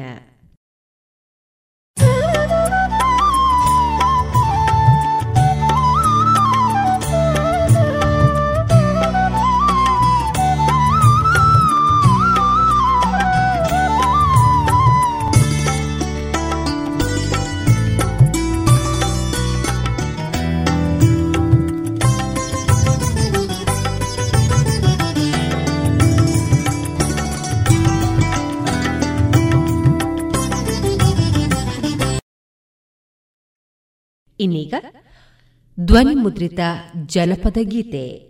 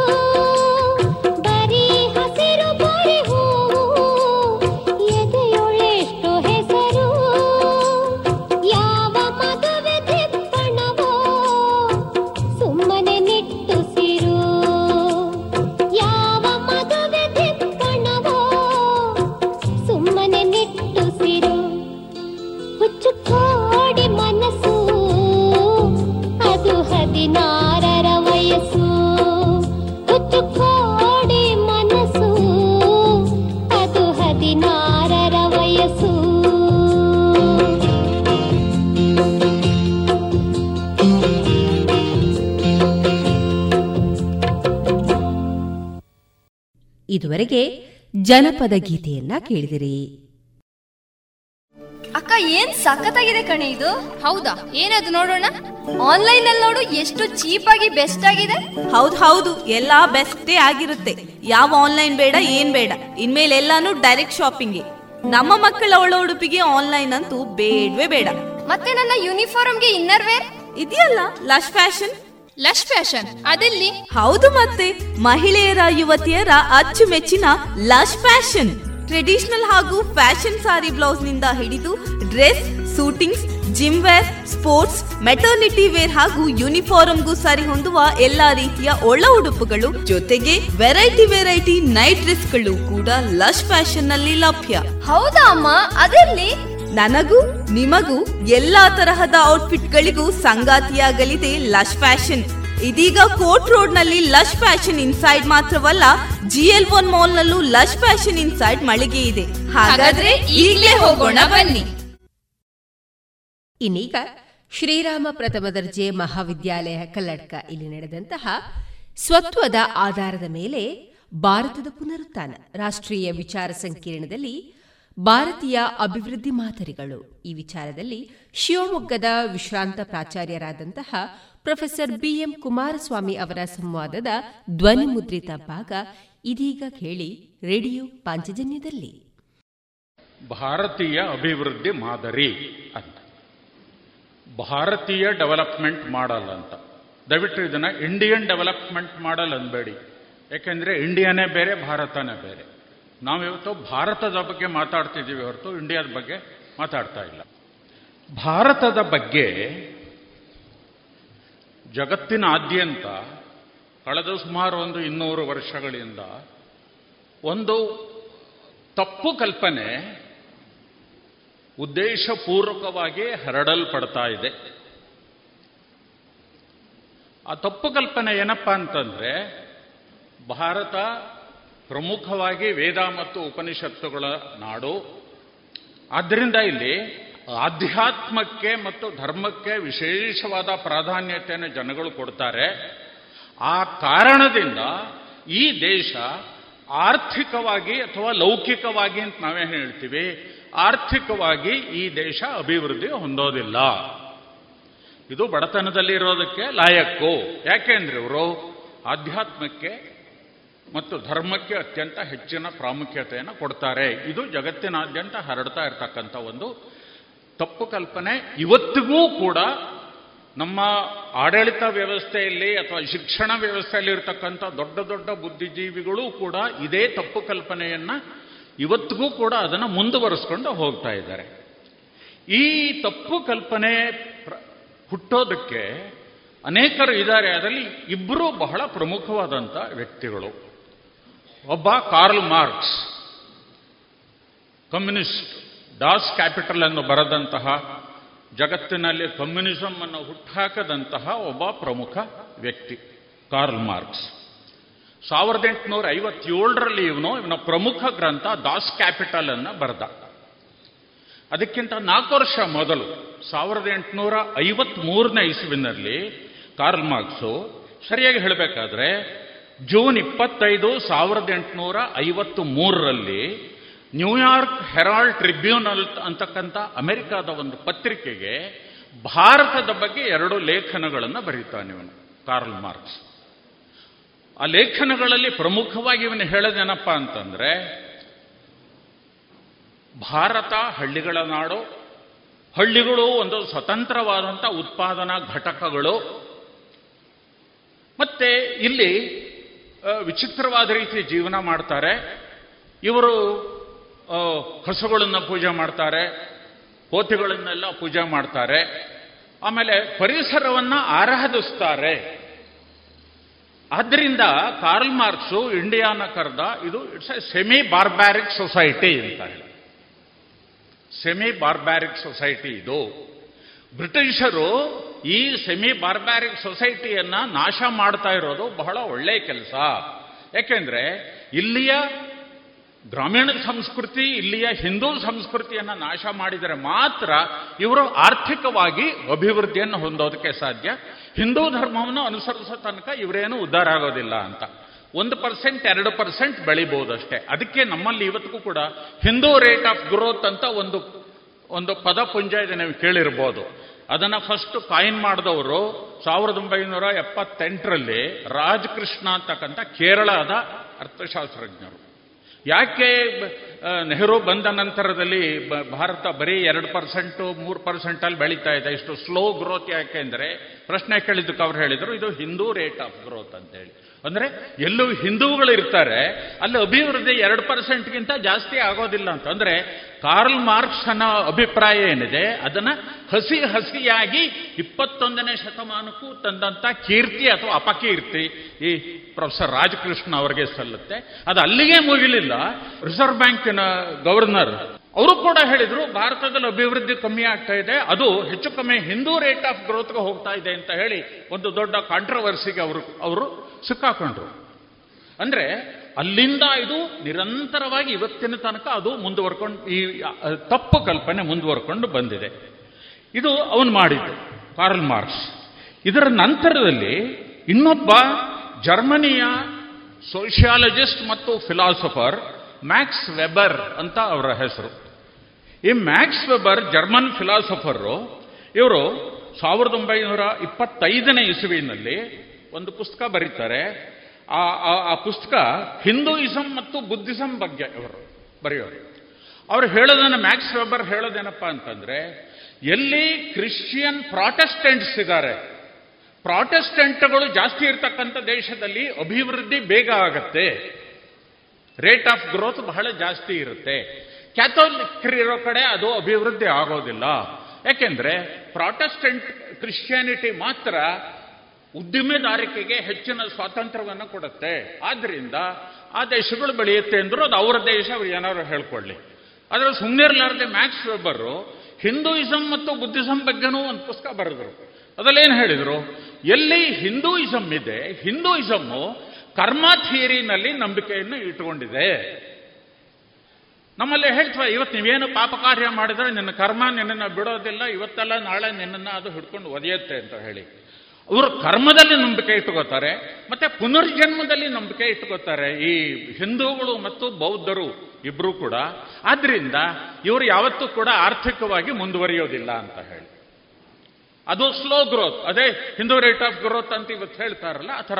ಹಾಗಾಗಿ ಚೈನಾನೂ ಆರ್ಥಿಕವಾಗಿ ಬೆಳೆಯೋದಿಲ್ಲ, ಭಾರತ ಅಂತೂ ಖಂಡಿತ ಬೆಳೆಯೋದಿಲ್ಲ. ಯಾಕೆಂದ್ರೆ ಭಾರತದಲ್ಲಿ ಹಿಂದೂ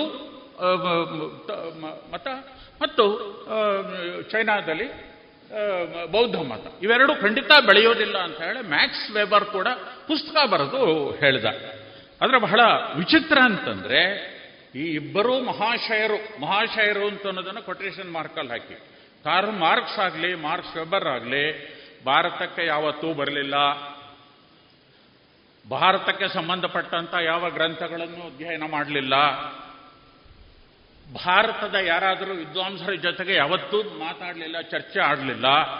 ಆದರೂ ಕೂಡ ಒಂದು ಬ್ಲ್ಯಾಂಕ್ ಸ್ಟೇಟ್ಮೆಂಟ್ ಬಿದ್ದಿರಲಿ ಅಂತ ಹೇಳಿ ಸ್ಟೇಟ್ಮೆಂಟ್ ಅನ್ನು ಕೊಟ್ಟುಬಿಟ್ರು ಅದಕ್ಕೆ ಯಾವ ಬೇಸಿಸ್ ಕೂಡ ಇಲ್ಲ.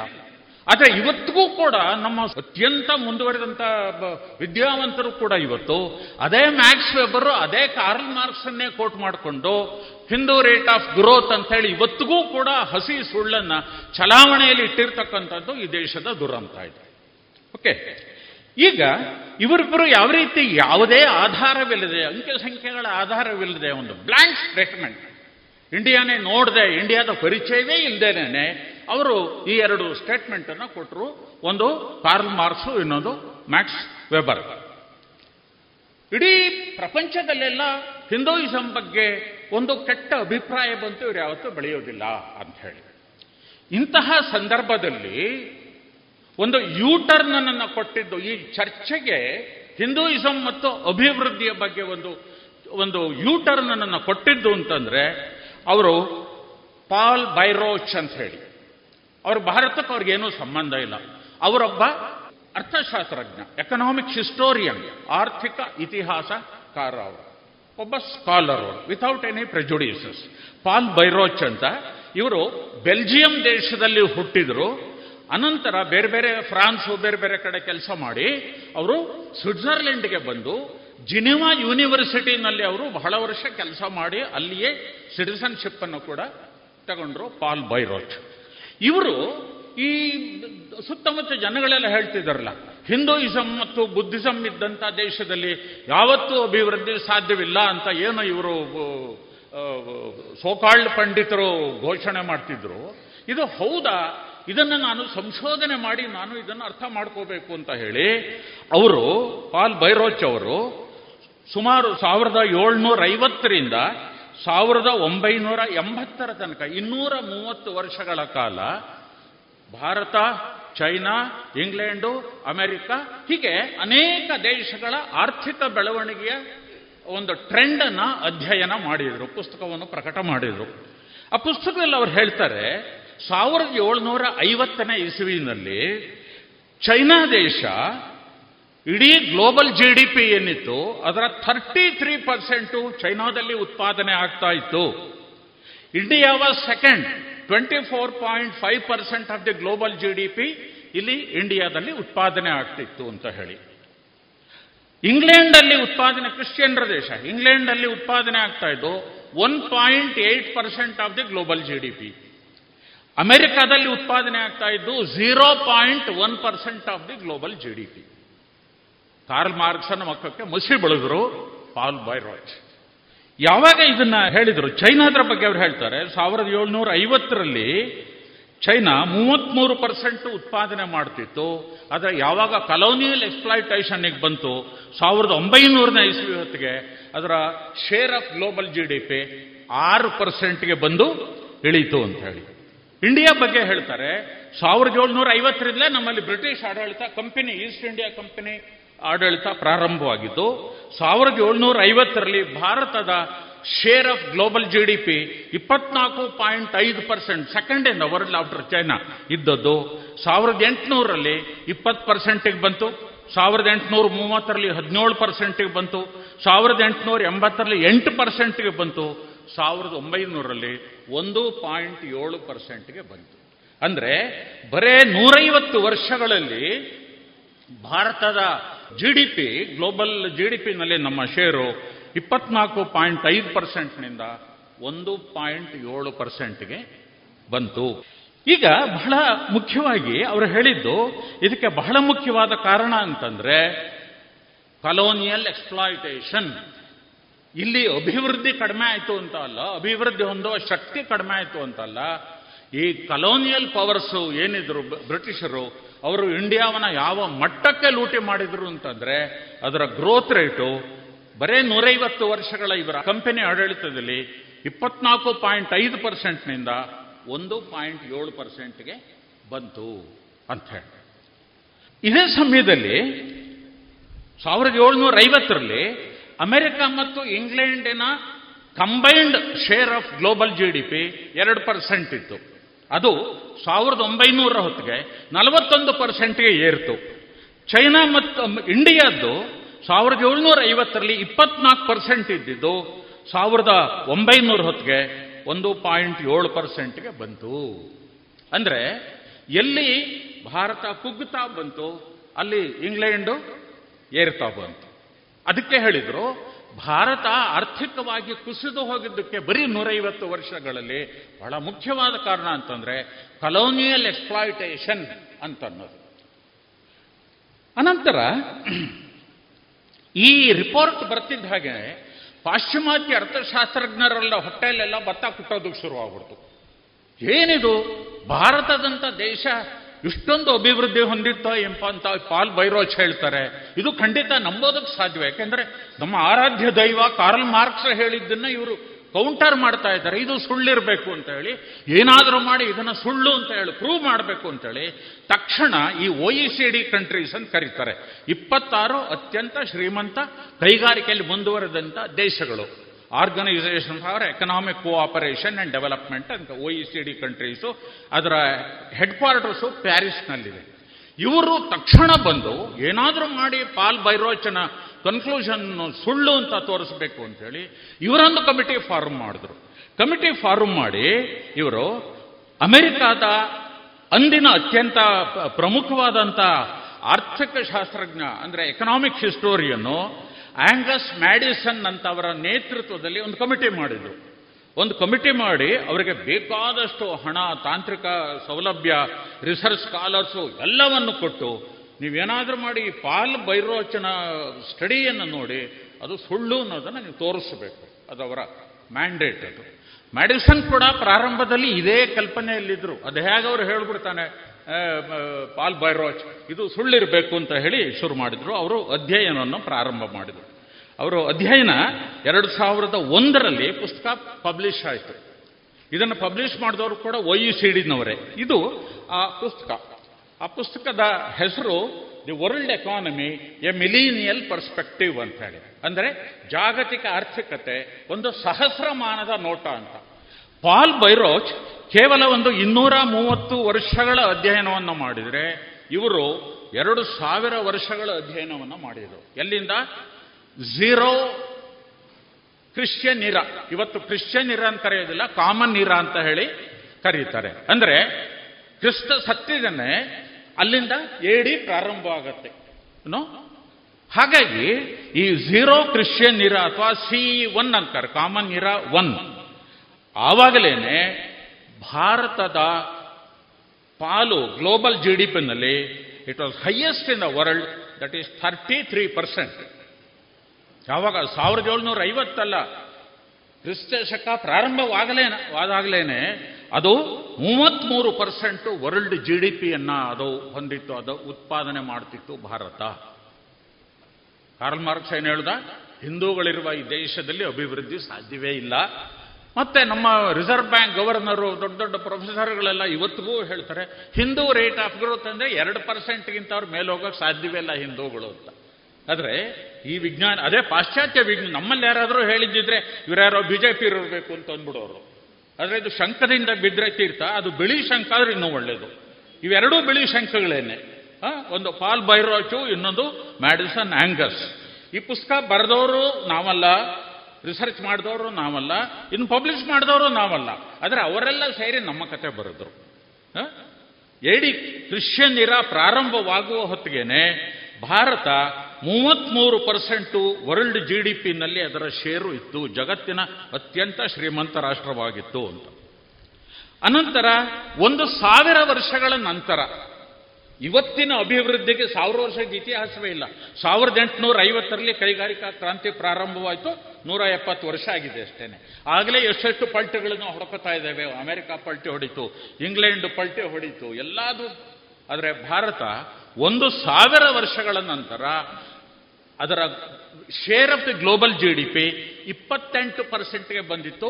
Still it was on top of the world even after one thousand years ಸಾವಿರದ ಆರುನೂರರಲ್ಲಿ ಚೈನಾ ನಮಗೆ ಓವರ್ಟೇಕ್ ಮಾಡ್ತು. ನಮ್ಮದು ಇಪ್ಪತ್ನಾಲ್ಕು ಪಾಯಿಂಟ್ ಐದು ಪರ್ಸೆಂಟ್ ಇತ್ತು, ಅವರದ್ದು ಇಪ್ಪತ್ತೈದು ಪರ್ಸೆಂಟ್ ಇರುತ್ತೆ. ಒಂದು ನೂರು ವರ್ಷ ಅಷ್ಟೇ ಸಾವಿರದ ಆರರಿಂದ ಸಾವಿರದ ಏಳ್ನೂರವರೆಗೆ.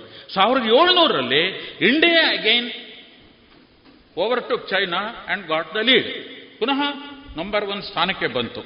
ಹಾಗಾಗಿ ಈ ಒಂದು ನೂರು ವರ್ಷಗಳನ್ನು ಬಿಟ್ಟುಬಿಡ್ತು ಅಂದರೆ ಮ್ಯಾಡಿಸನ್ ಆಂಗಲ್ಸ್ ಅವರ ಈ ಗ್ರಂಥದ ಪ್ರಕಾರ ಎರಡು ಸಾವಿರ ವರ್ಷಗಳ ಕ್ರಿಸ್ತ ಶಕದ ಇತಿಹಾಸದಲ್ಲಿ ಸಾವಿರದ ಏಳ್ನೂರು ವರ್ಷಗಳ ಅಂದರೆ ಎಂಬತ್ತೈದು percent of the Christian era belong to India as the richest country in the world continuously ಇವತ್ತು ನೂರ ಎಪ್ಪತ್ತು ವರ್ಷಗಳ ಈ ವೆಸ್ಟರ್ನ್ ಡೆವಲಪ್ಮೆಂಟ್ ಮಾಡಲ್ಲೇನೆ.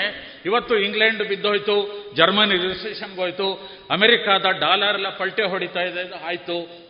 ಆದರೆ ಭಾರತ ನಿರಂತರವಾಗಿ ಸಾವಿರದ ಏಳ್ನೂರು ವರ್ಷಗಳ ಕಾಲ ಇಡೀ ಜಗತ್ತಿನ leading country in terms of economic development ಆಗಿತ್ತು ಅಂತ ಅನ್ನೋದನ್ನ ಪಾಶ್ಚಿಮಾತ್ಯ ಅರ್ಥಶಾಸ್ತ್ರಜ್ಞರು ಹೇಳಿದ್ದಾರೆ. ಮತ್ತೆ ಇವತ್ತು ಒ ಯು ಸಿ ಕೂಡ ಒಪ್ಕೊಂಡಿದ್ದಾರೆ. ಇವತ್ತು ಮ್ಯಾಡಿಸನ್ ಆ್ಯಂಗಲ್ಸ್ ಬರೆದಿರ್ತಕ್ಕಂಥ ಪುಸ್ತಕ ಏನಿದೆ? It the most authentic work on economic history of the world ಅಂತ ಹೇಳಿ.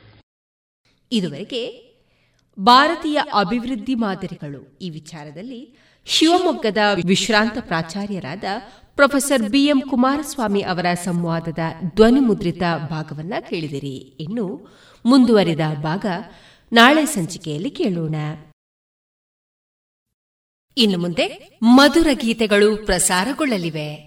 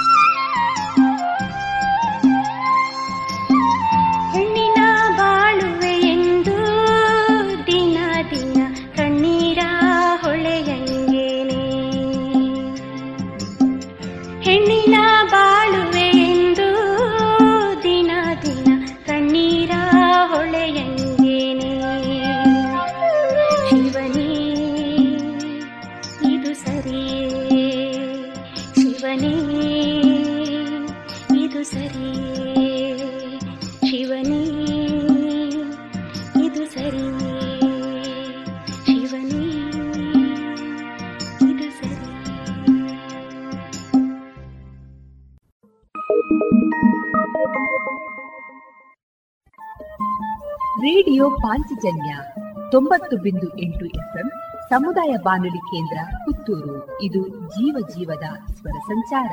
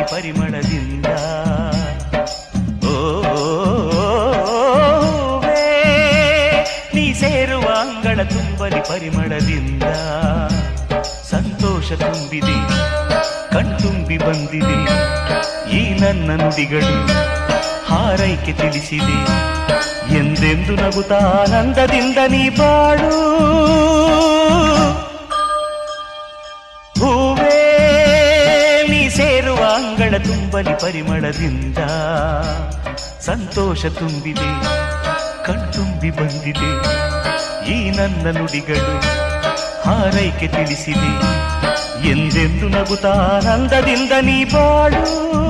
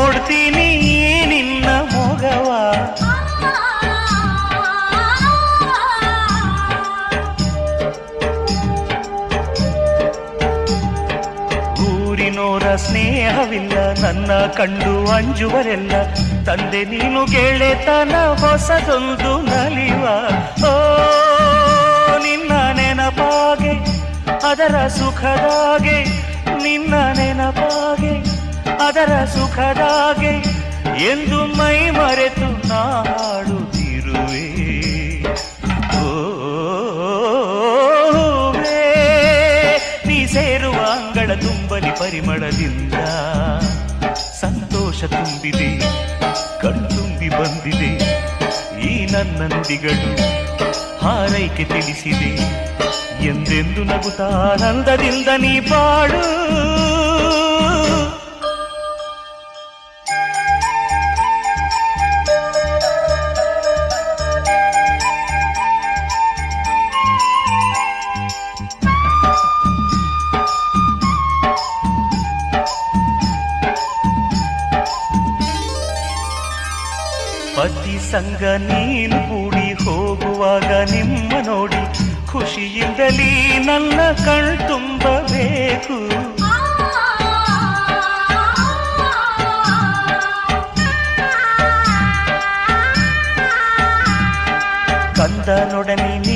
ಬರಲು ಮಗು ಹೊತ್ತ ನನ್ನ ಹೆಗಲು, ಹೊಸ ತಾಳಕ್ಕೆ ಕಾಲು ಕುಣಿದಾಡಬೇಕು.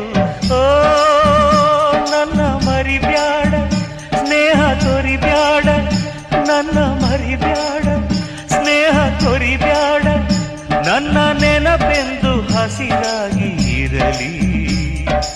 ಓ ನೀ ಸೇರುವ ಅಂಗಳ ತುಂಬಲಿ ಪರಿಮಳದಿಂದ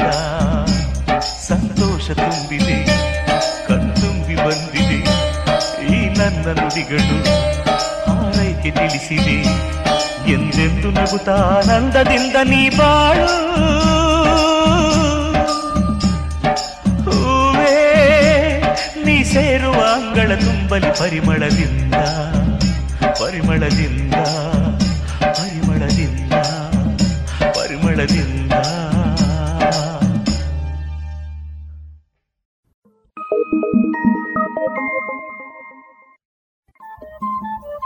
ರೇಡಿಯೋ ಪಾಂಚಜನ್ಯ ತೊಂಬತ್ತು ಬಿಂದು ಎಂಟು ಎಫ್ಎಂ ಸಮುದಾಯ ಬಾನುಲಿ ಕೇಂದ್ರ ಪುತ್ತೂರು. ಇದು ಜೀವ ಜೀವದ ಸ್ವರ ಸಂಚಾರ.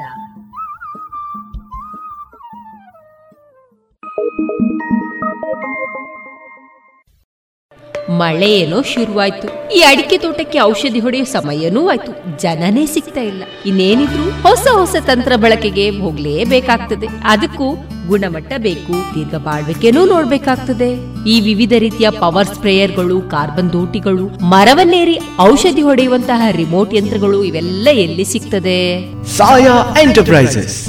ನಮ್ಮನೆ ತೋಟದಲ್ಲಿ ಅಥವಾ ನಮ್ಮನೆ ಸುತ್ತಲೂ ಹುಲ್ಲು ಕತ್ತರಿಸುವಂತಹ weed cutters ಕ್ಲೀನಿಂಗ್ಗೆ high pressure washers blowers lawn mowers ವಿವಿಧ ನಮೂನೆಯ ಗಾರ್ಡನಿಂಗ್ಗೆ ಟೂಲ್ಗಳು ವೀಡ್ ಮ್ಯಾಟ್ಗಳು ಜೊತೆಗೆ ಕೌ ಮ್ಯಾಟ್ಗಳು ಇವೆಲ್ಲ ಎಲ್ಲಿ ಸಿಗ್ತದೆ? ಸಾಯಾ ಎಂಟರ್ಪ್ರೈಸಸ್ ಹೌದಾ? ಅಡಿಕೆ ಸುಲಿಯುವ ಯಂತ್ರಗಳು ಪಾಲಿಷರ್ಗಳು ಚಾಫ್ ಕಟರ್ಗಳು ಇದು ಇದೆ ಅಲ್ವಾ? ಹಾ? ಹಾಗಾದ್ರೆ ಸಾಯಾ ಇರುದಾದ್ರೂ ಎಲ್ಲಿ? ಸಾಯಾ ಎಂಟರ್ಪ್ರೈಸಸ್ ಎಪಿಎಂಸಿ ರಸ್ತೆ ಪುತ್ತೂರು ಹಾಗೂ ವಿಟ್ಲ ಮಂಗಳೂರು ಮೂಡಿಬಿದ್ರೆ ಕಿನ್ನಿಗೋಳಿ ಸುಳ್ಯ ಕಡಬ ಬೆಳ್ತಂಗಡಿ ಜೊತೆಗೆ ಬದಿಯಡ್ಕ ಉಪ್ಪಳ ಕಾಂಜಂಗಡ್ಗಳಲ್ಲಿಯೂ ಶಾಖೆಗಳಿವೆ. ಸಾಯಾ ಶೋರೂಮ್ಗೆ ವಿಸಿಟ್ ಮಾಡಿ ಕೃಷಿ ಯಂತ್ರೋಪಕರಣಗಳ ಮಾಹಿತಿ ಪಡೆದುಕೊಳ್ಳಿ. ಕಾಂಟ್ಯಾಕ್ಟ್ ಒಂಬತ್ತು ನಾಲ್ಕು ನಾಲ್ಕು ಎಂಟು ಏಳು ಆರು ಐದು ಎಂಟು ಐದು ಎರಡು. ಸರಿ ಹಾಗಾದ್ರೆ ಈ ಟೂಲ್ ಬಗ್ಗೆ ಹೇಳಿದ್ರಲ್ಲ ಇದೊಂದು ಔಷಧಿ ಎಲ್ಲಿ ಸಿಗಬಹುದು? Saya medicals near Saya. APMC ರಸ್ತೆ ಪುತ್ತೂರು.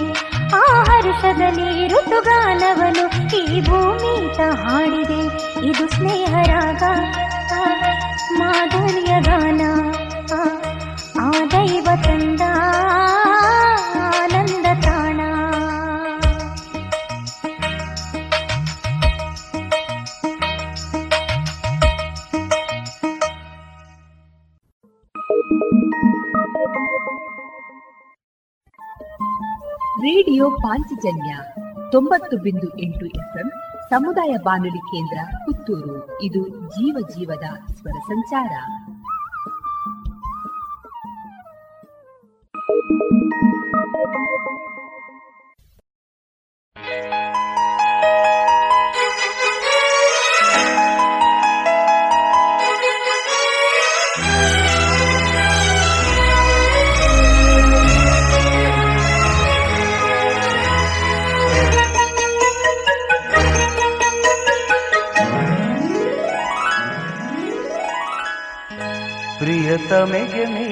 ಸಂದೇಶ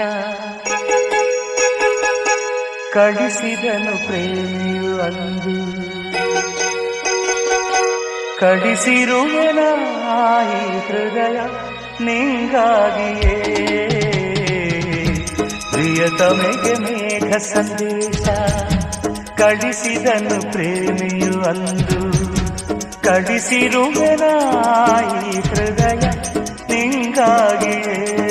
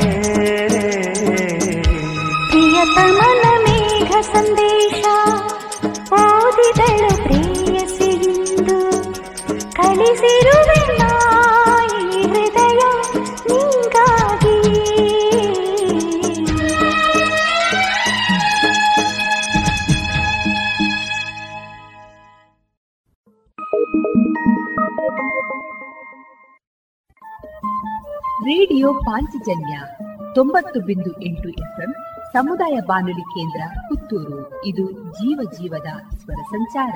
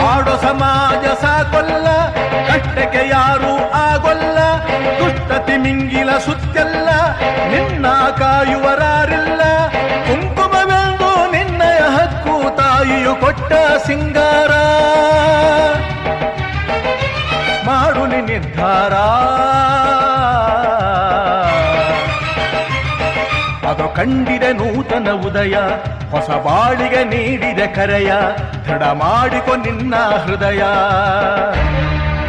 ಹೆಣ್ಣೆ ನೀ ಅಳಬೇಡ ಫಲವಿಲ್ಲ ಕಣ್ಣೀರಿಂದ.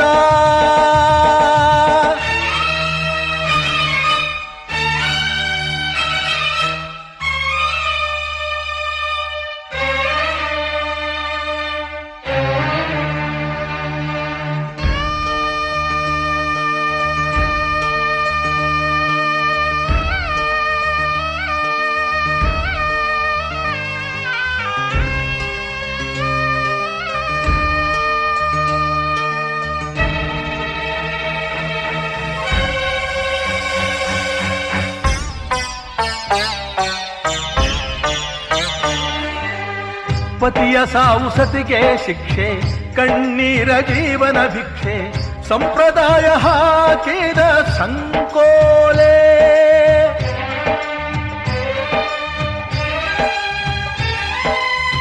ಬಿಳಿ ವಸ್ತ್ರ ಶವದ ಹೊದಿಕೆ, ಬಿಳಿ ಸೀರೆ ನಿನಗೆ ಏಕೆ, ಜೀವಂತ ಶವದಂತೆ ಇರಬೇಕೆ? ಈ ಪಂಜರವ ಒಡಿಬೇಕು, ಬಣ್ಣದ ಬಾಳಿಗೆ ಬರಬೇಕು ಆಡುವ ಬಾಯಿಗೆ ನೀ ಬೀಗ ಧೈರ್ಯದ ಇಂದು ನೀ ಹಾಕು. ಅಬಲೆ ಹೆಣ್ಣು ಆದರ ವಿಧವೇ, ಆಗಲೇಬೇಕು ಮರುಮದುವೆ. ಮಾಡು ನಿರ್ಧಾರ. ಅದು ಕಂಡಿದೆ ನೂತನ ಉದಯ, ಹೊಸ ಬಾಳಿಗೆ ನೀಡಿದೆ ಕರೆಯ. ದೃಢ ಮಾಡಿಕೊ ನಿನ್ನ ಹೃದಯ. ಹೆಣ್ಣೆ ನೀ ಅಳಬೇಡ. ಅಳವಿಲ್ಲ ಕಣ್ಣೀರಿಂದ. ಮರೆತು ಮನದ ನೋವಾ ನೀ ಎದುರಿಸು ಛಲದಿಂದ. ಹೊಸ ಹೆಜ್ಜೆಯ ಹಾಕು ಮುಂದೆ. ಅದು ಕಂಡಿದೆ ನೂತನ ಉದಯ. ಹೊಸ ಬಾಳಿಗೆ ನೀಡಿದ ಕರೆಯ. ಮಾಡಿಕೊ ನಿನ್ನ ಹೃದಯ. ಹೆಣ್ಣೆ ನೀ ಅಳಬೇಡ ಹಳವಿಲ್ಲ ಕಣ್ಣೀರಿಂದ.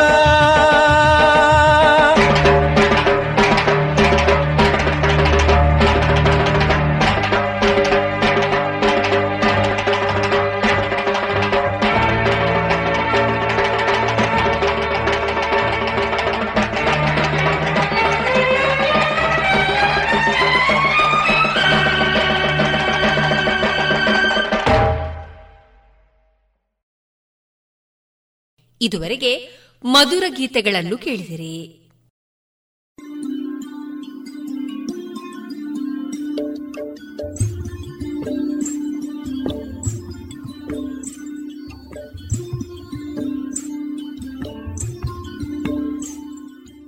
ರೇಡಿಯೋ ಪಾಂಚಜನ್ಯ ಸಮುದಾಯ ಬಾನುಲಿ ಕೇಂದ್ರದಿಂದ ನಿಮ್ಮ ಕಾರ್ಯಕ್ರಮಗಳು ಪ್ರಸಾರವಾಗಬೇಕೇ?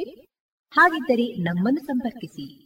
ನಮ್ಮ ದೂರವಾಣಿ ಸಂಖ್ಯೆ ಸೊನ್ನೆ ಎಂಟು ಎರಡು ಐದು ಒಂದು, ಎರಡು ಒಂಬತ್ತು ಎಂಟು ನಾಲ್ಕು ಒಂಬತ್ತು ಒಂಬತ್ತು.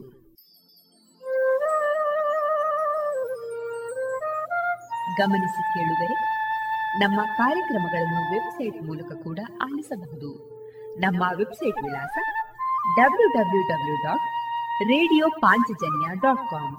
ಇಲ್ಲಿ ಆರ್ಕೈವ್ಸ್ನ ಭಾಗಕ್ಕೆ ಹೋಗಿ ಕ್ಲಿಕ್ ಮಾಡಿದರೆ ಹಳೆ ಕಾರ್ಯಕ್ರಮಗಳನ್ನು ಕೂಡ ಆಲಿಸಬಹುದು. ಜೊತೆಗೆ ನಮ್ಮ ಪ್ರಸಾರವನ್ನು ಆಪ್ ಮೂಲಕವೂ ಕೇಳಬಹುದು. ಪ್ಲೇಸ್ಟೋರ್ನಲ್ಲಿ ಪಾಂಚಜನ್ಯ ಸರ್ಚ್ ಮಾಡಿ, ಡೌನ್ಲೋಡ್ ಮಾಡಿಕೊಂಡು ತಮ್ಮ ಮೊಬೈಲ್ಗಳಿಗೆ ಇನ್ಸ್ಟಾಲ್ ಮಾಡಿದರೆ ರೇಡಿಯೋ ಪ್ರಸಾರದ ಕಾರ್ಯಕ್ರಮವನ್ನು ನೀವು ಆಲಿಸಬಹುದು. ನಮ್ಮ ಪ್ರಸಾರದ ಬಗೆಗೆ ನಿಮ್ಮ ಅಭಿಪ್ರಾಯಗಳನ್ನು ಹಂಚಿಕೊಳ್ಳಲು ನಮ್ಮ ವಿಳಾಸ ರೇಡಿಯೋ ಪಾಂಚಜನ್ಯ ತೊಂಬತ್ತು ಬಿಂದು ಎಂಟು ಎಫ್ಎಂ ಸಮುದಾಯ ಬಾನುಲಿ ಕೇಂದ್ರ, ನೆಹರು ನಗರ, ಪುತ್ತೂರು. ನಮ್ಮ ದೂರವಾಣಿ ಸಂಖ್ಯೆ ಸೊನ್ನೆ ಎಂಟು ಎರಡು ಐದು ಒಂದು, ಎರಡು ಒಂಬತ್ತು ಎಂಟು ನಾಲ್ಕು ಒಂಬತ್ತು ಒಂಬತ್ತು. ಇಮೇಲ್ ವಿಳಾಸ radio Panchajanya at Gmail dot com. ನಮ್ಮ ವಿಳಾಸ ಮತ್ತೊಮ್ಮೆ ರೇಡಿಯೋ ಪಾಂಚಜನ್ಯ ತೊಂಬತ್ತು ಬಿಂದು ಎಂಟು ಎಫ್ಎಂ, ಸಮುದಾಯ ಬಾನುಲಿ ಕೇಂದ್ರ, ನೆಹರು ನಗರ, ಪುತ್ತೂರು. ನಮ್ಮ ದೂರವಾಣಿ ಸಂಖ್ಯೆ ಸೊನ್ನೆ ಎಂಟು ಎರಡು ಐದು ಒಂದು ಎರಡು ಒಂಬತ್ತು ಎಂಟು ನಾಲ್ಕು ಒಂಬತ್ತು ಒಂಬತ್ತು. ಇಲ್ಲಿಗೆ ಈ ಹೊತ್ತಿನ ಪ್ರಸಾರ ಕಾರ್ಯಕ್ರಮವನ್ನ ಮುಕ್ತಾಯಗೊಳಿಸುತ್ತಿದ್ದೇವೆ. ಆತ್ಮೀಯ ಕೇಳುಗರಿಗೆಲ್ಲ ರೇಡಿಯೋ ಪಾಂಚಜನ್ಯದ ಬಳಗದ ಪರವಾಗಿ ನಾನು ತೇಜಸ್ವಿ ರಾಜೇಶ್ ಮಾಡುವ ಅನಂತ ವಂದನೆಗಳು.